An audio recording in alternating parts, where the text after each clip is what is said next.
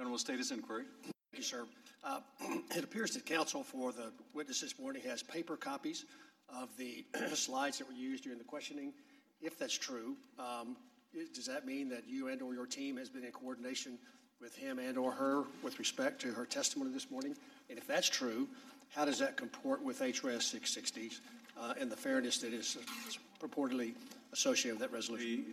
The, the um, gentleman, the TV for the witnesses wasn't working, so they were given copies this morning.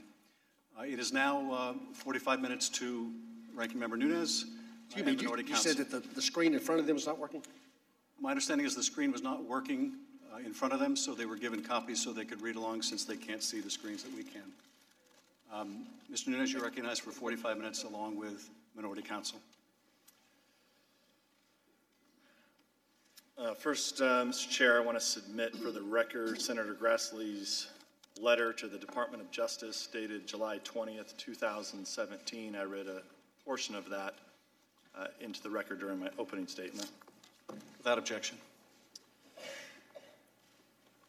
Ambassador, uh, congratulate you. You've been down in the secret deposition meeting rooms. Uh, You've graduated for your performance today. Uh, Later this afternoon, I should note that, for the public, that we will be back down in the basement of the Capitol uh, doing uh, more of these secret depositions. Uh, Ambassador, I just have a, I don't really have very many questions for you. Uh, You admitted in your opening statement that uh, you don't have any firsthand knowledge of the issues that we're looking into. But I do want to talk a little bit about Senator Grassley very briefly. Uh, I assume that you know who Senator Grassley is. Yes, sir, I do.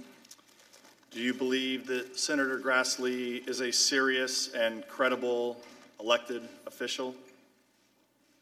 I have no reason to think otherwise. Were you involved in the July 25th Trump Zelensky phone call or preparations for the call? No, I was not. Were you involved in the deliberations about the pause in military sales to Ukraine as the Trump administration reviewed newly elected President Zelensky's commitment to corruption reforms? For the delay in um, For the pause, the pause? Um, No, I was not. were you involved in the proposed Trump Zelensky, later Pence Zelensky meetings in Warsaw, Poland on September 1st? No, I was not. Did you ever talk to President Trump in 2019? No, I have not. Mick Mulvaney? No, I have not. Thank you, Ambassador. Uh, I'm not exactly sure uh, what the ambassador is doing here today. Uh, This is the House Intelligence Committee that's now turned into the House Impeachment Committee. Uh, This seems more appropriate uh, for the Subcommittee on Human Resources at the Foreign Affairs uh, Committee. Uh, If there's issues with with employment disagreements with the administration, it would seem like this would be a more appropriate setting uh, instead of an impeachment hearing where uh, the ambassador is not uh, a material fact witness uh, to anything, any of the accusations that are being hurled at the president for this impeachment inquiry. I'm, I have several questions I think Mr. Castor wants to get to. I know, Ms. Stefanik, you had a, a few quick questions for the ambassador. I'll yield to you, Ms. Stefanik. Thank you, Mr. Nunes. Ambassador Yovanovitch, thank you for being here will suspend. today. The gentlewoman will suspend. What is the interruption for this time? It is our time. The gentlewoman will suspend. You're not recognized. Mr. Nunes, you or I Minority just, Counsel, I just recognize. under the House Resolution 660, you are not allowed to yield time except to Minority Counsel. The ranking member yielded time to another member of Congress. Nope, that is not accurate. You're gagging the young That is lady from New accurate. Ambassador Yovanovitch, I want to thank you for being here. Will today. suspend. You're not recognized. This is the fifth time you have interrupted members of Congress, duly elected members of. The Congress. Gentlewoman will suspend. Uh, Mr. Chair, we, we control the time. Uh, It's been customary of this committee that whoever controls the time uh, can yield to whoever they wish. If we have members of Congress that have a few questions, it seems appropriate that we be able to let Ms. Stefanik uh, ask her questions. Mr. Nunes, you or Minority Counsel recognized. All right. Mr. Castor, you're recognized. Thank you, Mr. Nunes. Ambassador, welcome. Uh, Thank you for, thank you for your service. Um, 33 years, an extraordinary career. Um, It really has been a- a remarkable um, tenure for you at the State Department. Uh, I also would like to thank you for participating here today. This is a a crazy environment. Uh, This hearing room is uh, turned into a television studio. Um, Before today, you spent, uh, on the Friday the 11th, you were with us for early in the morning until, I believe it was 8 o'clock at night. People missed trains back to New York, and it was um, a a complete, um, a very complete day, so thank you. Um, You were serving a three-year assignment in the Ukraine, is that correct? Yes, And it began in uh, 2016 and was scheduled to, to end in 2019? yes, that's correct. And no, nobody disputes that it's up to the president to decide who, who his envoy, uh, who his envoys uh, are to posts around the world, correct? I stated that clearly in my statement. And you, you returned uh, from Ukraine on, on May 20th, 2019? That's correct. And your return coincided with the inauguration of President Zelensky? Yes, And you remain employed by the State Department? I do. And after you returned to Washington, the Deputy Secretary, uh, John Sullivan, uh, asked you what you wanted to do next, is that correct? Yes, that's correct. And then you met with the Director General, Ambassador Perez, Yes, that's correct. um, to identi- identify a meaningful new assignment? Yes, Um, And and you now serve at Georgetown University as a fellow? that's true. And This is a rewarding position for you? I'm very grateful to be in that position after what happened. Today is the uh, second big hearing um, for the Democrats' im- impeachment initiative. Um, But we don't understand, or we, we do understand that you, you don't have a lot of facts and information relating to the, the, the part of this that we're, we're investigating. Um, And those are the events from May 20th up until um, September 11th, the release of the security assistance funds. Is that correct? Yes, that's correct. So you were not part of the, the delegation to the inauguration, that was the day you returned. You were not um, part of the Oval Office meeting, May 23rd, correct? Yes, that's correct. And you were not part of the decision-making relating to whether there would be a White House meeting with President Zelensky? That's correct. And you were not part of any decision-making in the lead-up to the, the July 25th call? That's correct. And you first learned about the call on September uh, 25th, is that correct? Well, I heard about the call, um, as I indicated in, in the first deposition, uh, from uh, Deputy Assistant Secretary George Kent. Um, And what, did- what did he, what did he tell you about the call? Well, um, as it turns out, it, it, it wasn't correct, but what I recall is uh, that he said um, that President Trump had uh, asked um, President Zelensky whether he could, you know, help him out, and um, which I understood to be these investigations, and uh, that President Zelensky had said that he is putting in a new uh, prosecutor general and that he doesn't control. uh, I mean, this is approximately what he said. That that uh, that that person is an independent individual. Okay, and and you learned about that before the call was made public? That's correct. Likewise, you, you were not involved in any discussions surrounding the uh, security sector assistance funds to Ukraine, that they, they were paused for about 55 days from July 18th to September 11th? No discussions. Okay. Um, in your, um, your opening statement on page nine, um, y- you stated, although then and now I've always understood that I served at the pleasure of the president, I still find it difficult to comprehend that foreign and private interests were able to undermine U.S. interests in this way. Individuals who apparently felt stymied by our efforts to promote stated U.S. policy against corruption, that is, to do the mission, were able to successfully conduct a campaign of disinformation against the sitting ambassador using unofficial back channels. Do- you believe that President Trump was aiming to weaponize corruption in Ukraine by removing you? I, I, I don't know that. Okay. Um, Do you believe your removal was part of some scheme to, to make it easier for um, elements of the Ukrainian establishment to um, do things counter to U.S. interests? I think that's certainly what the Ukrainian establishment hoped. I think that in addition, uh, there were Americans, um, these two individuals, um, who uh, were working with Mayor Giuliani, Mr. Parnas, and Mr. Fruman, who have recently been indicted by the Southern District of New York, who um, indicated that they wanted to uh, change out the ambassador. And I think they must have had some reason for that. And do you think they were seeking a, a different type of ambassador that would allow them to achieve some of their objectives? I don't know what other reason there would be. Okay. Is uh, Ambassador Taylor the type of person that would facilitate those objectives? No, So Am- Ambassador Taylor is a man of high integrity, absolutely. and he's a, he's a good pick for the post?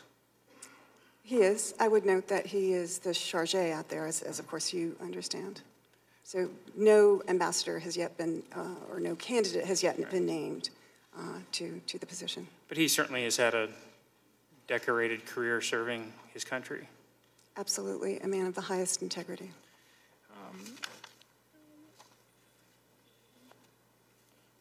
You you testified about when you first learned that Mayor Giuliani and some of his associates were, um, had a concerted campaign against you.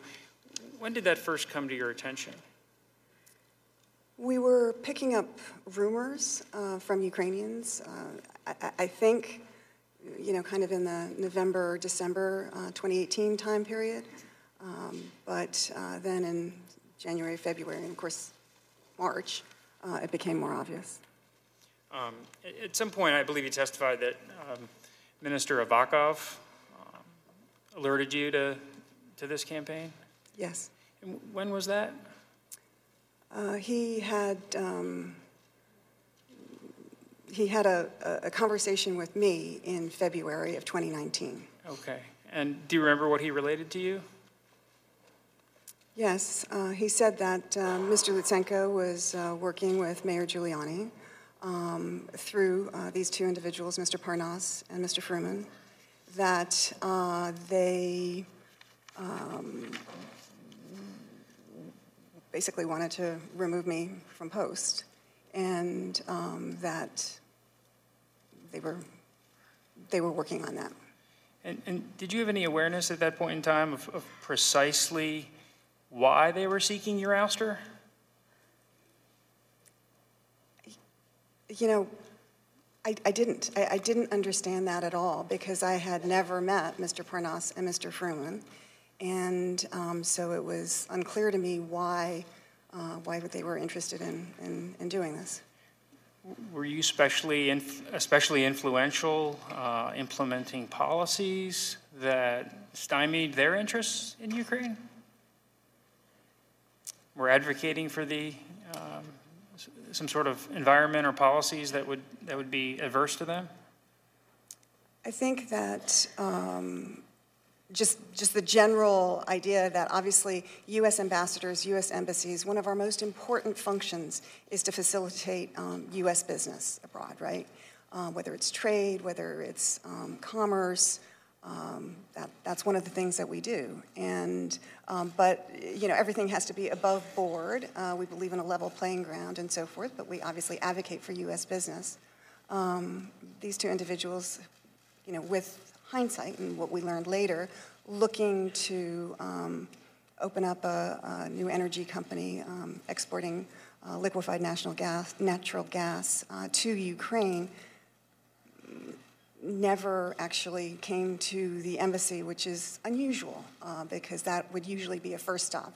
Going to the American Chamber of Commerce, going to the U.S. Embassy, get the lay of the land, see how we could provide assistance.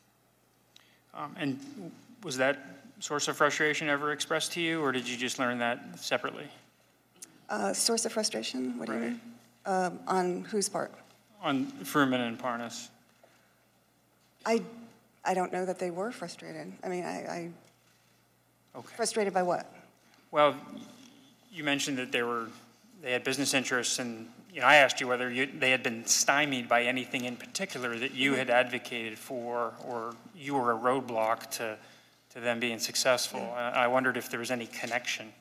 I'd never met them. Um, When, um, when I heard those names for the first time, which was in February of 2019, I asked my team, um, the econ and the commercial sections are the ones who would usually meet with American businessmen um, and women, uh, and nobody had, had, had heard of them. So all I can conclude is that it was the general, um, general U.S. policies that we were implementing that might have been of concern to them. Okay, and at any point, did, did you ever try to reach out to the prosecutor general, Mr. Lutsenko, and find out why he was um, participating in, in this concerted campaign? No, And why didn't you do that? I didn't feel that there was any purpose to it. Um, why not? He is, um, he clearly had, um, I would say, a, an animus for doing this, and he was working with Americans. So I reached out to the American side, in this case, the State Department, to um, try and find out what was going on. When did you first realize that your relationship with Lutsenko had, had reached a adversarial point? Um, Probably uh, uh, around that time, maybe a little bit earlier. And this is March? Yeah, and what I would say, adversarial, that's a really strong word. Um, we uh, at the U.S. Embassy are, are visiting um, key people from the State Department and other agencies.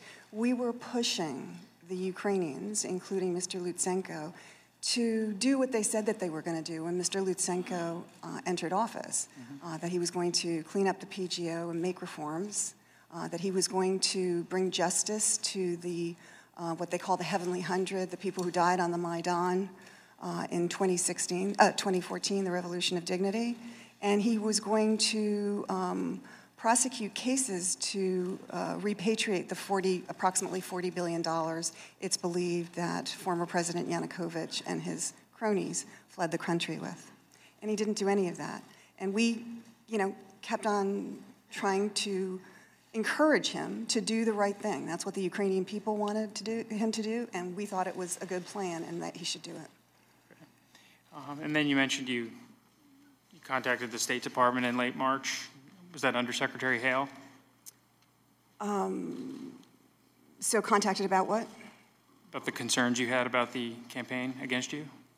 I contacted the State Department uh, er, much earlier than that. I mean, it was an ongoing um, sort of discussion, makes it sound very formal. Uh, we have many ways of going back and forth with Washington. Uh, and um, so, you know, on, on phone calls or um, uh, DVCs, we would have this discussion. When did you realize this? And, and if I could just amplify my answer, we had the discussion because we were concerned that Ukrainian policymakers, uh, Ukrainian leaders, were hearing that, um, you know, I was going to be leaving, that, um, you know, there was maybe somebody else waiting in the wings, et cetera. And that undermined not only my position, but our U.S. position. The Ukrainians didn't know what to think. And we need to be out there all the time, firing on all cylinders to promote our national security interests. So it was a concern. And when did you realize this concerted campaign against you was a real threat? A threat. A threat to, to your ability to do the job in Kiev? Um, well, I would say that uh, the, um, you know, when you go into a meeting with somebody and, and they ask, are you going to be leaving, uh, that is concerning.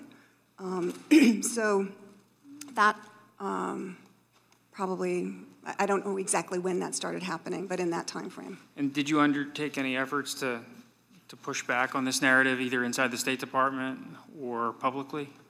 Uh, Well, certainly with the Ukrainians, um, I said, you know, there's nothing to this. This is, you know, a a distraction, and we are focused on, on the job. Our policy remains the same.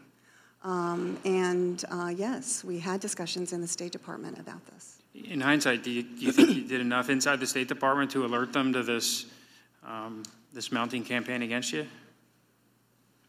I did what I could. And what was that? Um, Reached out to uh, the um, the European Bureau. Uh, I think you've also heard that Dr. Fiona Hill was aware of, uh, of this as well, so the NSC, and, um, and they had other discussions with more senior people. Okay. And Did you get any feedback from, from your chain of command? I mean, did you engage um, Ambassador Reeker, Yes. Under Secretary Hale? Yes, And yes. did you develop sort of a game plan to push back against these allegations? So, I mean, there, there are different timeframes here that we're talking about. So, uh, fast forwarding to March, um, I did, when, when Undersecretary Hale asked whether I would consider extending, I did raise, um, because I wasn't sure that he was aware of it. I wanted to make sure that he knew that uh, Mayor Giuliani had been um, out there saying uh, things about me, uh, untrue things, and I wanted him to be aware of that. And he said, you know, he understood. Um, he still uh, was hoping that I could extend for another year. Uh, so that was early March, uh, and then fast forward uh, to, to, you know, late March. And, you know, the discussions about this issue continued, but obviously it became, once it became a public political story here in the United States, um, the tenor of everything changed because I think that um, the State Department felt that it wasn't manageable any, anymore, and um, that uh, the, the more prudent thing would be um, for me to come back in July. Do you think there was anything you could have done differently to get ahead of the story and to lobby the secretary and his counselor, Mr. Brechbuhl, that, that these, uh, there was a concerted campaign against you, that you didn't believe the allegations lodged were accurate and you needed their assistance? Uh, I think that, sure, maybe I could have done that, but I think they were aware. And as I subsequently learned from Deputy Secretary Sullivan, uh, the Secretary of State had been well aware of this since the summer of 2018. The uh, corruption's endemic in the- the country of Ukraine, right? I would say that corruption is a serious issue uh, everywhere in the former Soviet Union. It's a post Soviet legacy. Uh, and uh, we talk about it a lot in Ukraine because there's actually an opportunity to, um, to do something, to actually help the Ukrainians tackle the issue. They want to tackle the issue. In other countries, like Russia, you can't even talk about it. Um, so I think it's a post Soviet legacy, and it's important to deal with it. And that uh, you you testified rampant corruption has long permeated Ukraine's political and economic systems? Yes, that's a fair statement. And it's your belief that it should be the U.S. foreign policy to help Ukraine curb its corruption problem? Yes, because it's good for the Ukrainians, but it's also in our interests.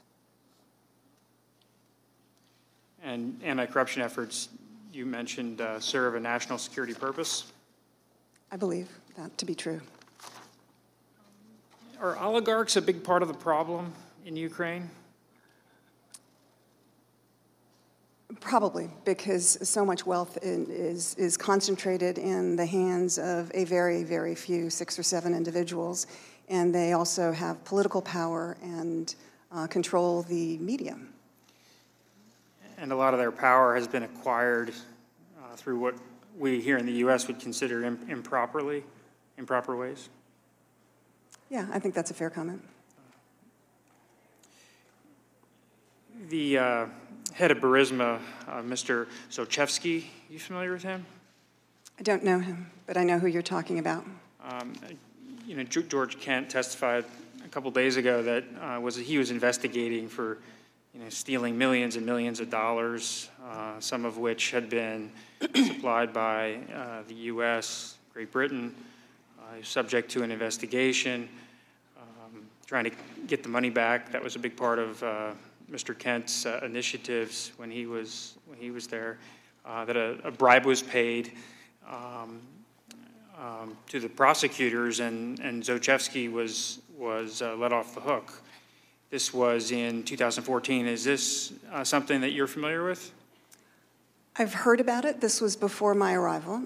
Uh, And I would just say my understanding, uh, but, you know, please correct me if I'm wrong, is that the U.S. money that you're referring to was the um, money that we, um, uh, that we used to fund an FBI team that was embedded uh, with uh, the Prosecutor uh, General's office to go after uh, uh, not to go after, but to, to do the investigation of um, Burisma and Zlochevsky.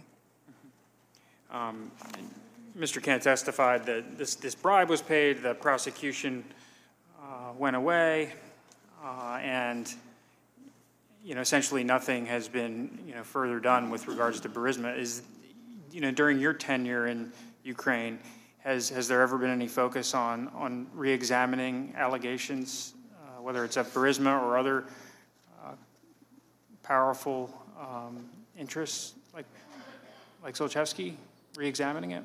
Uh, is that on, on the part of the Ukrainian government? Is that what Yeah. you're talking about? trying to lean on the, on the various prosecutors general to clean up the, the oligarchical system? I think, yes, there have been uh, some, some efforts, and as I mentioned earlier in my testimony, um, the U.S. uh, was um, welcoming of um, Mr. Lutsenko's nomination to the position of um, Prosecutor General, because we were hoping he would clean that up. Um, That, in fact, is, is not uh, what happened.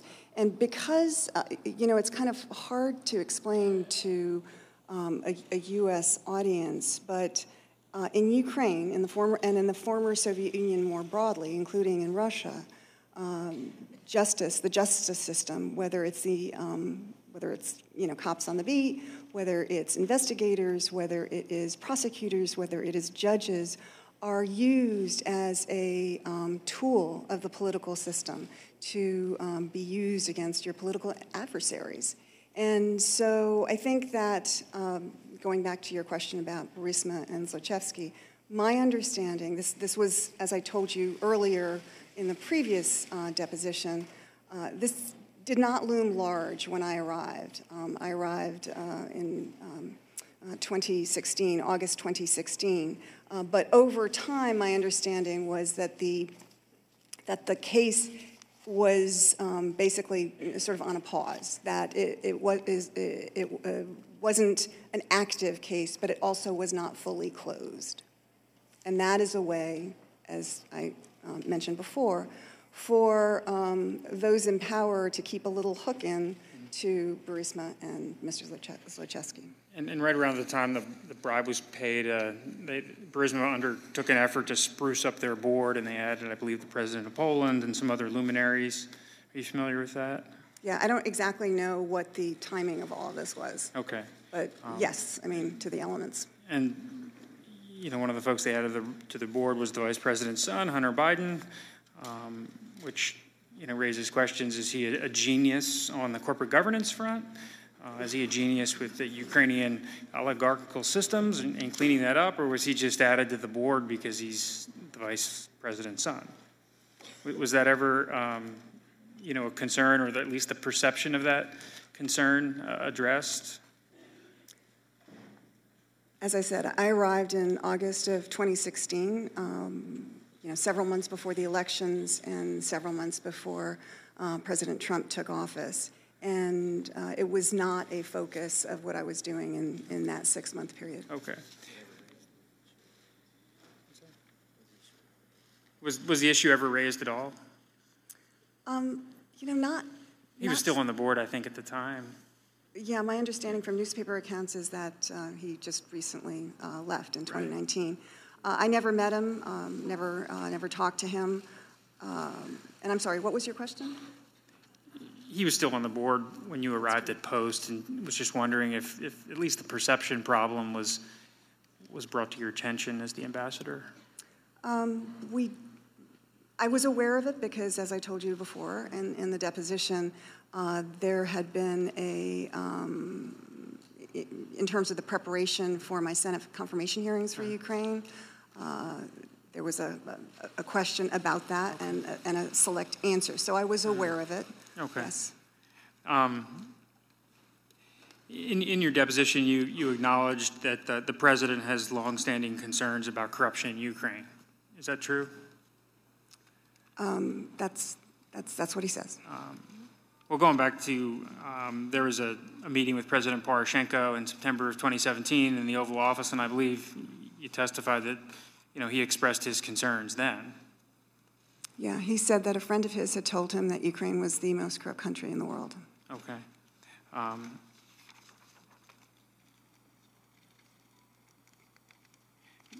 Several uh, witnesses have testified that the president um, has concerns that there are certain elements of the Ukrainian establishment that during 2016 were uh, out to get him. Is that something you were aware of at any point in time? Well, I'm certainly aware of it now. Um, Obviously, there's been a lot of uh, press attention on that. Um, It was not, it was not brought to my attention during the two and a half years that I served under President Trump as uh, our ambassador to Ukraine. We've gone through the deposition, some of these, these elements that, um, you know, maybe they loom larger now, but, you know, in hindsight, was there any discussion at the embassy that there's these indications of some Ukrainians trying to, you know, at least advocate against then candidate Trump? Actually, there weren't. I mean, we, we didn't really see it that way. And were you aware of, uh, I know Mr. Nunes mentioned this earlier, the, um, the consultant Alexandra Chalupa had uh, reportedly, at least according to her and according to, um, Ken Vogel at the Politico, um, was trying to work with the Ukrainian embassy in DC to, you know, trade information, share leads of that sort, sort of thing? I saw the article. I, you know, didn't have any further information um, about that. Um, And did you see the article at the time, or did you only, did that only come to your attention subsequently? It's certainly been brought to my attention subsequently. Um, I think I did see something to that effect at the time as well. And, and, you know, you're the ambassador in country at this point. Did, did you aim to get to the bottom of that? Because, you know, if true, if the reporting's true, if what Mr. Lupa told uh, Mr. Vogel is accurate, um, that would be concerning, correct? Well, I, I was the ambassador in Ukraine starting in um, August of 2016. And what you're describing, uh, if, if true, as, as you said, um, what you're describing took place in the United States. So if there were concerns uh, about uh, what um, Ms. Chalupa was doing, I, I think that that would have been handled here. And, and do you know Ms. Chalupa? I don't believe so. Have you ever met her? I, I don't think so. I mean, if she worked for the Ukrainian embassy, it's possible that I met her in a large group or something, but I don't, I don't believe I know her. Are you aware of the role that investigative journalist uh, Mr. Leshchenko played in publicizing the, the uh, Manafort uh, black ledgers? Yes. And he, he, he publicized some information in a pretty, pretty grand way in August of 2016, and almost immediately um, coincided with Mr. Manafort leaving the Trump campaign. Um, was there anything about that issue when it was occurring that concerned you? Well, I certainly noticed it because I was, you know, a, a week or so away from arriving in Ukraine. Um, I think that from a Ukrainian perspective, I realize we are looking at this from an American perspective. Uh, from a Ukrainian perspective, I think that what um, Mr. Leshchenko and others uh, who were looking into the Black Ledger were most concerned about was actually not Mr. Manafort, but um, former President Yanukovych and his political party and the amount of money that they allegedly stole and where it went and so forth. I- I, mean, I think there's just a difference in perspective depending on which country you're in. But you can understand the president, at least from his perspective, looking at these facts, it certainly is reasonable to conclude that there are elements of the Ukrainian establishment that are, are advocating against them at this point in time, correct? Well, you know, just speaking about Mr. Leshchenko, Uh, He's an investigative journalist, as you said, and he um, got access to the Black Ledger, and he published, uh, he published it, as uh, I think journalists would do. And uh, again, I, I'm not sure that that, I don't have any information to suggest that that was being, that was targeting um, President Trump. With the way the events unfolded, it, it- I mean, Mr. Manafort was, you know, subsequently left the campaign, and it, it certainly did begin a, a period of interest in, you know, Manafort's ties to, to uh, Russia and so forth.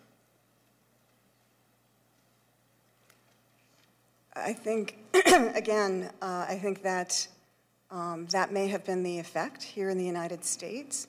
And um, obviously, it was of interest to journalists and others here that Mr. Manafort was um, former President Yanukovych's political advisor, and he was the uh, political advisor, head of a campaign here. Um, And so we all know that there have been court cases and so forth uh, where Mr. Manafort was found uh, guilty of, of certain actions.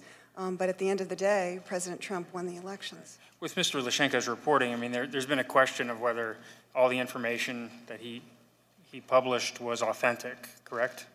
I- I'm sorry, could you repeat that? There's been a, some have questioned whether the information Mr. Leshchenko published was all correct, or whether it was doctored. Okay, I, I wasn't aware of that. Okay. Um, You know, Ambassador Chaly, during the August timeframe, he, he wrote an op-ed in The Hill um, taking issue with then candidate Trump. Were you aware of that when it occurred? Yes. And did you have any communications with the ambassador to express concerns? No? Um, And how frequently did you communicate with, with the ambassador? Obviously, you're in different posts in different countries, but, Yeah.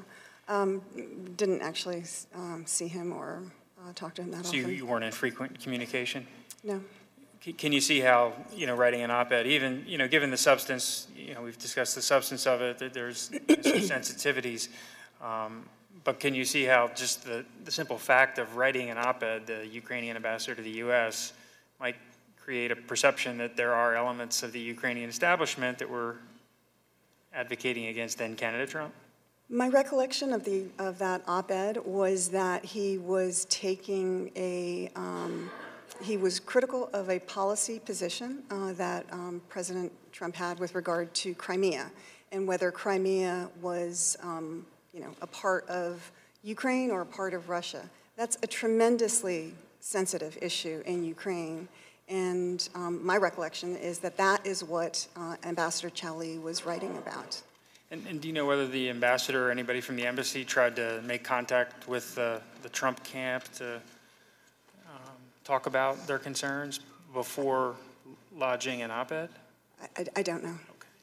Um, You know, during the, the same time period of the run-up to the election, the um, Minister Avakov had said some especially uh, candid things about then candidate Trump on, on some various social media platforms. Are you aware of that? Yes, as a result of the deposition, the previous deposition. But, but, but during the relevant time period when it was happening, you, you weren't aware of that? You know, I, I, I don't recall it. Okay. He, he, he's one of the more influential officials in the Ukraine, correct? He is. Um, and he, I believe he's one of the few that span both the Poroshenko uh, administration and the Zelensky administration. Yes, that's correct. Look, looking back on his comments in hindsight, do, do you see how that might create a perception that a very influential Ukrainian was, was, you know, advocating against then candidate Trump? That he was doing what? I'm sorry? Just advocating, he was, he was out to get him. I mean, he was, he was, he said some real nasty things. Well, you know, sometimes that happens on social media. And I, I- you know, are you asking me whether it's appropriate? Um, Probably not.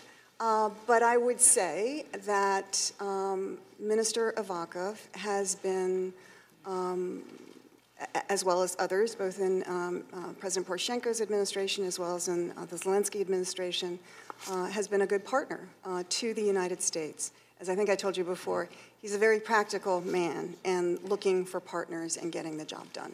I'm I'm shocked that social media would be the site of negative comments. Um, The, um, you certainly can understand that the president, aware of Minister Avakov's, you know, statements, aware of what Mr. Leshchenko was up to, what Ambassador Chaly was up to, um, and these other elements that we've discussed, that there certainly forms a reasonable basis to wonder whether there are influential, uh, you know, elements of the Ukrainian establishment that were out to get the president. I, you know, again, I mean, I can't speak for uh, what um, President Trump thought or what others thought. I would just say that um, those elements that you've recited um, don't seem to me to be the Ukrainian, you know, kind of a mm, plan or a plot of the Ukrainian government to work against um, President Trump or, or, or anyone else. I mean, they're isolated um, incidents. We all know, I'm coming to find out myself, that public life can be, you know, people are critical. And um, that does not mean that someone is, um, or a government is undermining uh, either a campaign or uh, interfering in elections. And I would just remind again that our own U.S. intelligence community has conclusively determined that the, um, those who interfered in the election were in Russia. You, you would turn our attention to Ambassador Volker. He's, he's been a, a friend and colleague of yours for many years, is that correct? Yes, that's true. Um, And I believe you testified he's a man of honor I believe that to be true. and, and a brilliant diplomat. Yes. Um, And you have no reason to think that he would be undertaking any initiative that was counter to U.S. interests? I think that he um, tried to do what he thought was right.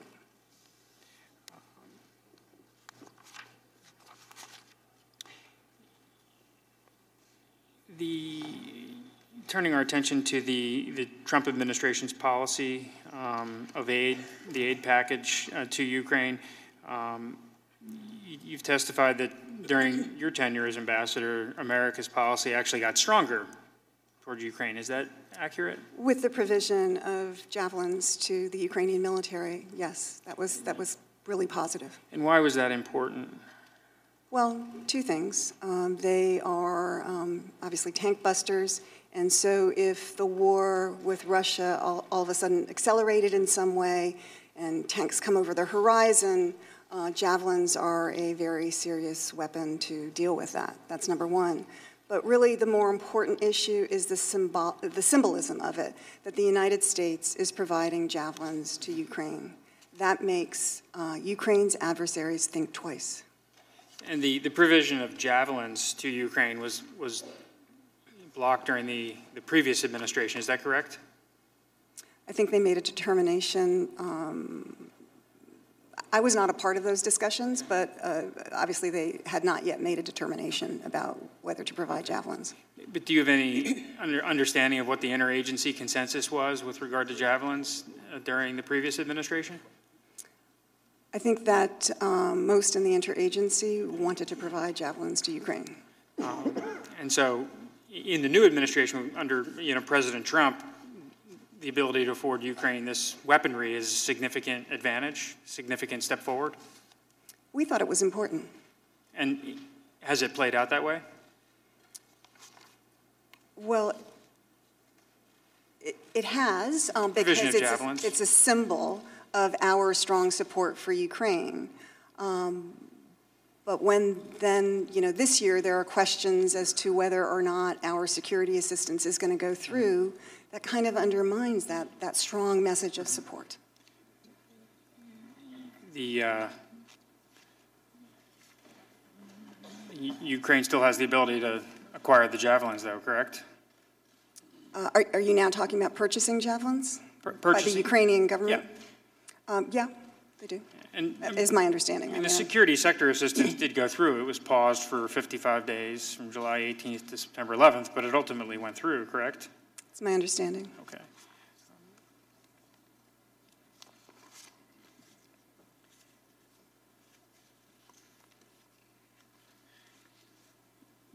You testified during your deposition that you were, you were proud of the efforts of the United States during your tenure to, um, supply this, this type of aid to, to Ukraine. Do do you still, are you still happy with, with the decisions? Are you talking about the Javelin? The Javelin and also the, the, just the, the whole aid package. Yes. Do you think it's sufficient? Do, do you think we're giving Ukraine enough money? Ye- uh, That's a hard question, because one can always um, use uh, additional uh, funding. That said, I think that, um, that the Congress has been very generous in voting for security assistance and other forms of assistance for Ukraine. See, My time is coming to an end, Mr. Chairman. Thank the gentleman. Uh, We'll now go to member five-minute rounds. I recognize myself for five minutes. Uh, Ambassador Yovanovitch, I want to follow up on some of the questions from my colleagues. Um, Some of the early questions seem to suggest that your testimony here was completely irrelevant to the issues at hand. Why are you even here? Isn't this just some small matter that should have been referred to HR? Um, So I want to uh, bring our attention to someone who thought you were actually very important to this whole plot or scheme, uh, and that is the President of the United States. There was only one ambassador, I believe, who was discussed by the President in the July 25th call, and that was you, Ambassador Yovanovitch. And I want to refer back to how you were brought up in that conversation. Uh, at one point during the conversation, the President brings up this uh, prosecutor who was very good and it was shut down, and that's really unfair. Uh, and I think you indicated earlier that that was a likely reference to Mr. Lutsenko, the corrupt prosecutor, is that right? I believe that is the case, but I don't know. So immediately after the president brings up this corrupt uh, former prosecutor, um, only one, I'm sorry, my staff is corrected me, only one American ambassador is brought up in the call. Um, immediately after the president brings up this corrupt prosecutor that he praises and says he was treated very unfairly, he then encourages Zelensky to speak with Giuliani, the guy who orchestrated the smear campaign against you, correct? Yes. And he, uh, he then brings you up. So he praises the corrupt prosecutor. He says, I want you to talk to Giuliani, the guy who smeared you. And then he brings you up. He obviously thought you were relevant to this. But what is even more telling is immediately after he brings you up and says that you, the woman, was bad news, he says there's a lot, I, a lot to talk about about Biden's son, that Biden stopped the prosecution, and a lot of people want to find out about that. So whatever you can do with the attorney general would be great. Immediately after praising this corrupt prosecutor, he attacks you. And then he goes right to Biden. That would indicate to you, wouldn't it, Ambassador, that he connects you somehow with this prosecutor you were at odds with and his desire to see this investigation of Biden go forward, would it not? Again, um, you're absolutely right that that is the thought progression. Um, my colleagues also asked, in pushing you out of the way, ultimately Ambassador Taylor got appointed. Is Ambassador Taylor the kind of person that would further Giuliani's aims? Uh, and I think we can all agree that Ambassador Taylor is a remarkable public servant. Absolutely. But what if the president could put someone else in place that wasn't a career diplomat? What if he could put in place, say, a substantial donor to his inaugural? What if he could put in place someone with no diplomatic experience at all? What if he could put in place someone whose portfolio doesn't even include Ukraine? Might that person be willing to work with Rudy Giuliani in pursuit of these investigations? Yeah, maybe. That's exactly what happened, wasn't it? Yes. And my colleagues also say, well, the security assistance ultimately went through. So if they sought to condition or bribe Ukraine into doing these investigations by withholding security assistance, they ultimately paid the money. Um, are you aware, Ambassador, that the security assistance was not released until after a whistleblower complaint made its way to the White House? Yes, I'm aware of that. Are you aware that it was not released until Congress announced it was doing an investigation? Yes, I'm aware of that.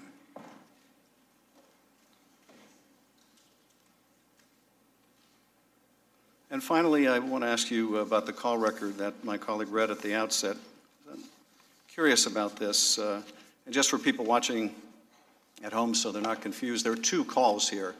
There's the perfunctory congratulatory call after Zelensky is inaugurated, which uh, my ranking member read this morning. And then there's, of course, the very problematic call in July. Uh, and one of the reasons we are here is what happened between April and July. Um, but there was a readout put out by the White House at the time the April congratulatory call was made. And the White House readout said that the president discussed with Zelensky helping Ukraine root out corruption. Now, that in fact doesn't appear anywhere in that call. So I want to ask you, Ambassador, why would the White House put out an inaccurate reading? Why would the White House represent that the president said something about corruption when he said nothing about corruption in that call or, in fact, in the one in July? I, I can't answer that question. I don't have visibility into that. I thank you. Um, I yield now five minutes now to recognize uh, the ranking member. I just remind the gentleman there's actually three calls. There's the two calls with President Trump and the one that you uh, reiterated in our last hearing a couple of weeks ago. Ambassador, I just want to clarify something before I yield. Are you against political appointed ambassadors? Is it not the president's uh, prerogative to appoint whoever he wants in any country? First of all, I am not against political ambassadors, I just just to be wanted clear. to, I just wanted to clear that up. Uh, now, can I yield to Ms. Stefanik? I need your permission. Uh, you may yield. Thank you. Ambassador, before I was interrupted, I wanted to thank you for your 30 years of public service from Mogadishu to Ottawa to Moscow to London to Kiev. Um, I also wanted to thank you for hosting the numerous bipartisan delegations. I led one of those delegations in Ukraine. My questions today will focus on three key themes. The first is the role of the president when it comes to appointing our ambassadors. The second is longstanding corruption in Ukraine. And the third is aid to Ukraine. Earlier this week, as you know, we heard from George Kent. And I know that Mr. Kent is a colleague, a friend, and someone who you deeply respect. In his testimony, he stated, all ambassadors serve the pleasure of the president. You would agree with that statement, correct? Yes, And in fact, he elaborated and went on to emphasize that this is without question. Everybody understands that. You would agree with that? I would agree with that. And in your own deposition under oath, you stated, quote, although I understand, everyone understands that I serve at the pleasure of the president. Is that correct? Yes, And just so there's no public confusion, you are still an employee of the State Department, correct? yes, And in the deposition, you say that you personally asked whether it would be possible to be a fellow at Georgetown University, and that was arranged for me, and I'm very grateful. That's where you're posted today, correct? yes. Georgetown students are lucky to have you. We are lucky to have you in Foreign Service, and I again want to thank you for your tremendous public service. Shifting gears to corruption in Ukraine, in your powerful deposition, you described, quote, We have long understood that strong anti corruption efforts must form an essential part of our policy in Ukraine, and now there is a window of opportunity to do that. And so, why is this important? And why is this important to us? Put simply, anti corruption efforts serve Ukraine's interests, but they also serve ours as well. Is that still your testimony? Yes, And particularly at the critical time in 2014, after the Ukrainian elections, you testified that the Ukrainian people had made clear in that very election that they were done with corruption. Correct? yes, And you also testified that the Ukrainians thought it would be a good idea to set up this architecture of a special investigative office that would be all about the crimes of corruption, correct? yes, And I know this was before you arrived in Ukraine, but you are aware that the first case that the US, UK, and Ukraine investigators worked on was, in fact, against the owner of Burisma. Yes, And that was during the Obama administration. yes. And in your testimony, you, and you said today, the investigation was never formally closed because, quote, it's frankly useful to keep that company hanging on a hook, right? That's your The U- quote. Yeah, the Ukrainian investigation was never closed. Partnered with the US and the UK. As I understand it.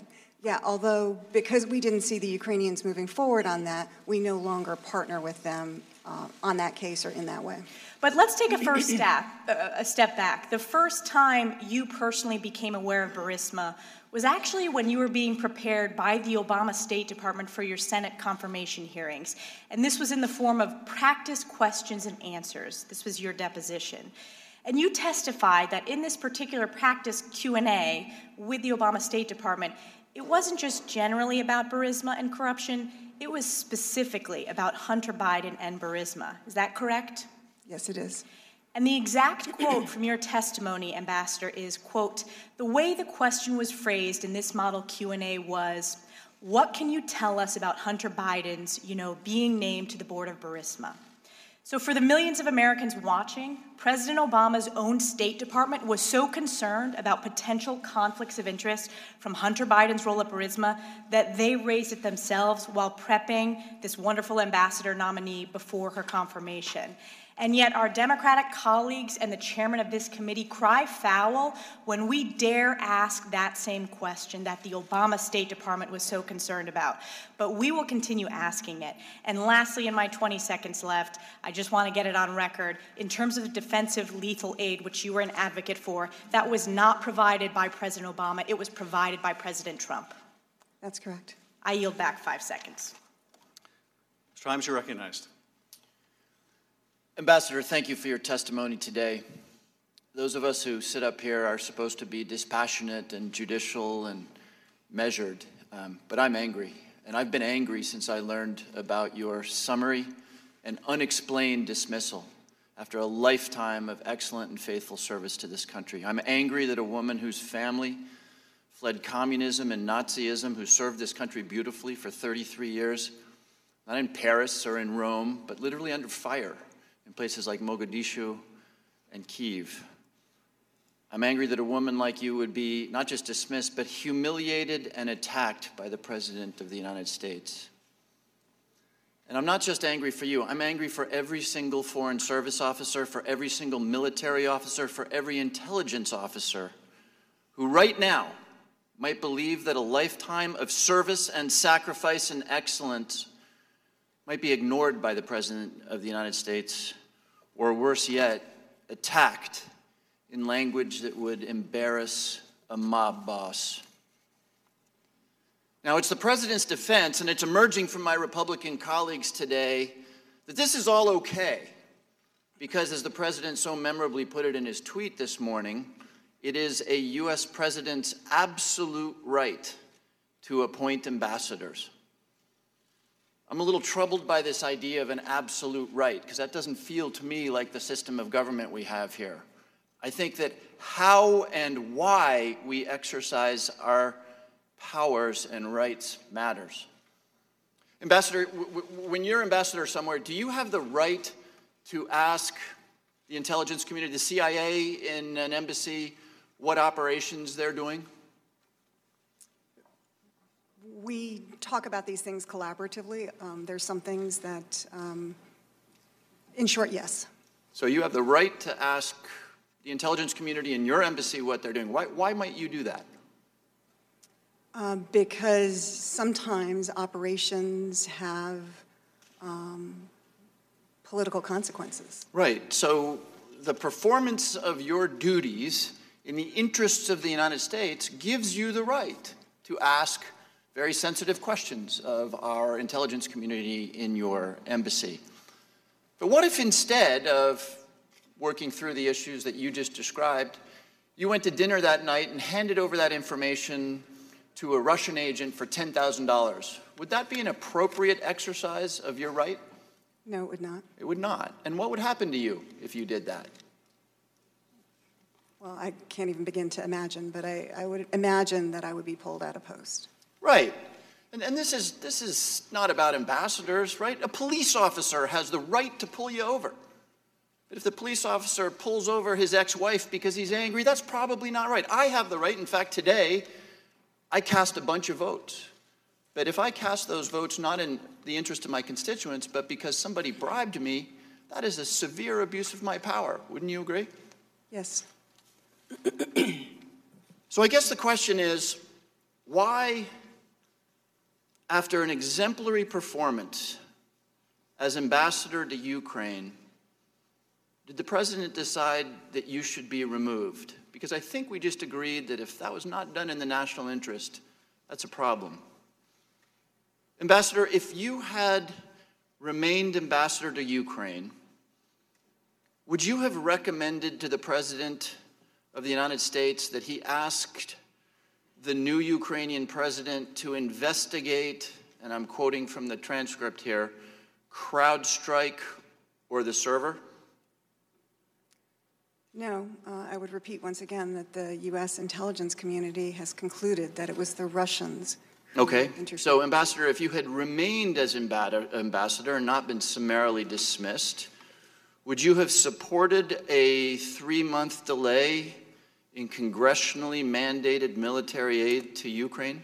No, Ambassador, if you had remained as ambassador of Ukraine, would you have recommended to the president that he ask a new president of Ukraine to, quote, find out about Biden's son? no. I have no more questions. I yield back the balance of my time. Mr. Conaway. Thank you, Mr. Chairman. Mr. Chairman, I ask unanimous consent to enter the record. Dear colleague, letter from Speaker Pelosi dated September 23rd. Relevant part reads, uh, we expect, we also expect that he will establish a path for the whistleblower to speak directly to the House and Senate Intelligence Committees as required by law. Without objection. Thank you. I look forward to you honoring that statement from the Speaker. Attorney Ambassador, Ambassador, um, I for one want to thank you so very much for uh, a long service, exemplary service for uh, uh, to our country and on behalf of our nation. Lots been said about what was going on um, around the phone call. I'd like to focus more on what's happened since then to you and your career and and and, uh, and what's going on. So, when you got the word, uh, anytime a ambassador changes post, there's a process you go through to depict what you do next. Uh, and that happened in this instance. Can you give us a quick statement as to how what happened when you uh, when you came back here as to what your next assignment would be at, at state? So when I came back, um, obviously it was uh, sort of out of cycle. There was nothing set up. Sure. Um, and again, I am grateful that uh, Deputy Secretary Sullivan asked me what I would like to do next. Um, I recalled that there was the fellowship at Georgetown and asked whether that might be something that could be arranged. Was that your only choice? I'm not sure. Uh, We didn't really discuss other Um, options. My sense is Georgetown is fertile ground for State Department recruitment of future fledgling Foreign Service officers, and so they now benefit from uh, your experience and your inspiration to uh, to inspire them to have spend their professional life in service to our nation. Um, Thank you. You're a fellow there. You teach classes. How many classes do you teach? Uh, Well, uh, this semester I was supposed to teach two. Uh, uh, I am still teaching one on national security. Uh, The other one was on Ukraine, and I asked whether I could, um, you know, that. that. How many how many students in your class? Um, Approximately. There are, uh, let's see, I think 14, 14, All right. 15. Uh, any other responsibilities at state other than uh, the fellowship at Georgetown? Well, I will tell you that um, all of this has kept me very busy. Okay, I got that. But, but, but no necessarily day-to-day things that you'd be responsible for. Other than the, other than not qualifying for overseas stipends and other things, has your compensation been affected by being recalled the way you were? No, it has not. Okay. Um, I'm worried about the way you might be treated by your fellow employees at state. Um, Any, um, any negative, are they hold you in less high regard than they used to as a result of this? Do they shun you at the lunch counter? Or they, do they treat you badly as a, as a result of the way you were treated by, uh, by the president? I've actually received an outpouring of support Okay. from my colleagues. So the folks that you respect the most uh, still respect you and, and, and appear to hold you in high regard and high affection? They do. Okay. Uh, George Kent was in here a couple of days ago. He made some exemplary statements about you, uh, really glowing. Uh, all of us, I think, would like to be the recipient of something that worthy, uh, and I believe you are as well. Any, any reason on earth that you can think of that George Kent would be saying that because of some reason other than the fact that he believes it in his heart of hearts? Like, like what? Well, I mean, like somebody paid him to do it. Oh, No, absolutely Okay, so not. you and I agree that we think he was sincere in that, in that bragging on you, and that's all post uh, recall episode that, that it uh, was been much of the discussion this morning. Um, Well, I'm glad that your colleagues, I would have expected nothing any different from your colleagues the state to, uh, to continue to treat you with the high regard that you've earned uh, over all these years of great service, and I, uh, I hope that whatever you decide to do after the Georgetown Fellowship, that, uh, that you're as successful there as you've been in the first 33 years. With that, I yield the balance of my time to Mr. Jordan.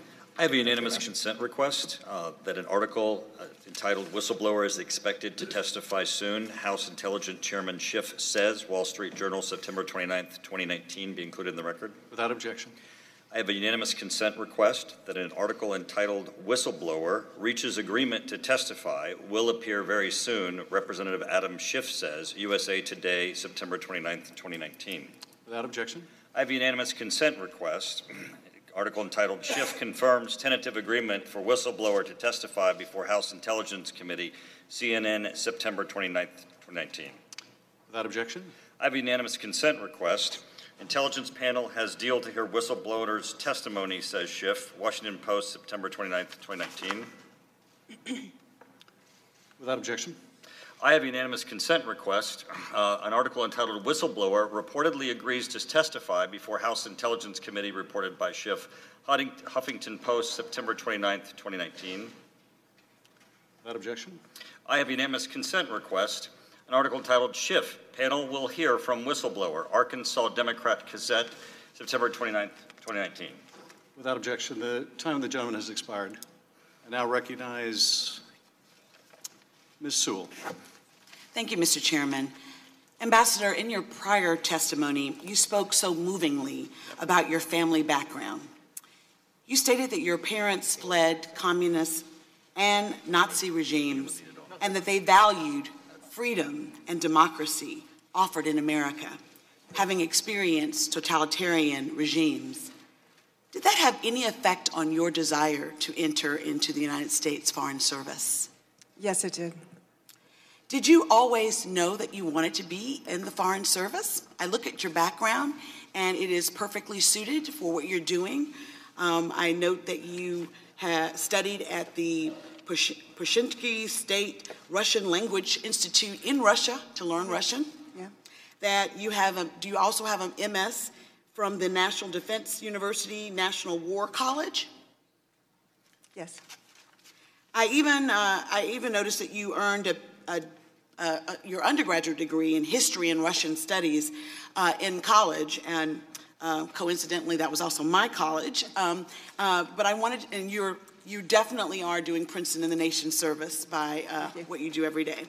Um, but I really want to know how it felt to have your reputation sullied, uh, not for state and nation, but for personal gain. You spoke about how your service is not just your own personal service, it affects your family. And today we've seen you as this former ambassador, this 33 year veteran of the Foreign Service. But I want to know about you personally and how this has affected you personally and your family. Yeah. It's been a difficult time. I mean, I, uh, I'm a private person. I don't want to put all that out there, but it's been a very, very difficult time because um, the president does have the right to have his own uh, or her own ambassador in every country in the world. But does, it, does the president have the right to actually malign people's character? I mean, it may not be against any law, but I would think that it would be against decorum and decency. I mean, there's a question as to why the kind of campaign to get me out of Ukraine happened. Um, because all the president has to do is say he wants a different ambassador. And in my line of work, um, perhaps in your line of work as well, all we have is our reputation. And so this has been a very painful period. How has it affected your family? I really don't want to get into that, but thank you for asking. Because I do care. I also want to know how you think it affected your fellow um, colleagues uh, in the Foreign Service. Um, My Republican colleagues have said that since you received such adulation from and embracing from your own fellow colleagues, that what occurred, the incident that occurred with the president um, and his cronies, you know, uh, maligning your reputation, how, has that had a chilling effect on the ability um, and the morale within the Foreign Service? Can you speak to that? Yeah, I think that, I think that it has had exactly that, a chilling effect, not only in Embassy Kiev, but throughout the State Department, uh, because people don't know um, kind of whether their efforts to pursue our stated policy are going to be um, supported. And that is a, um, that is a dangerous place to be.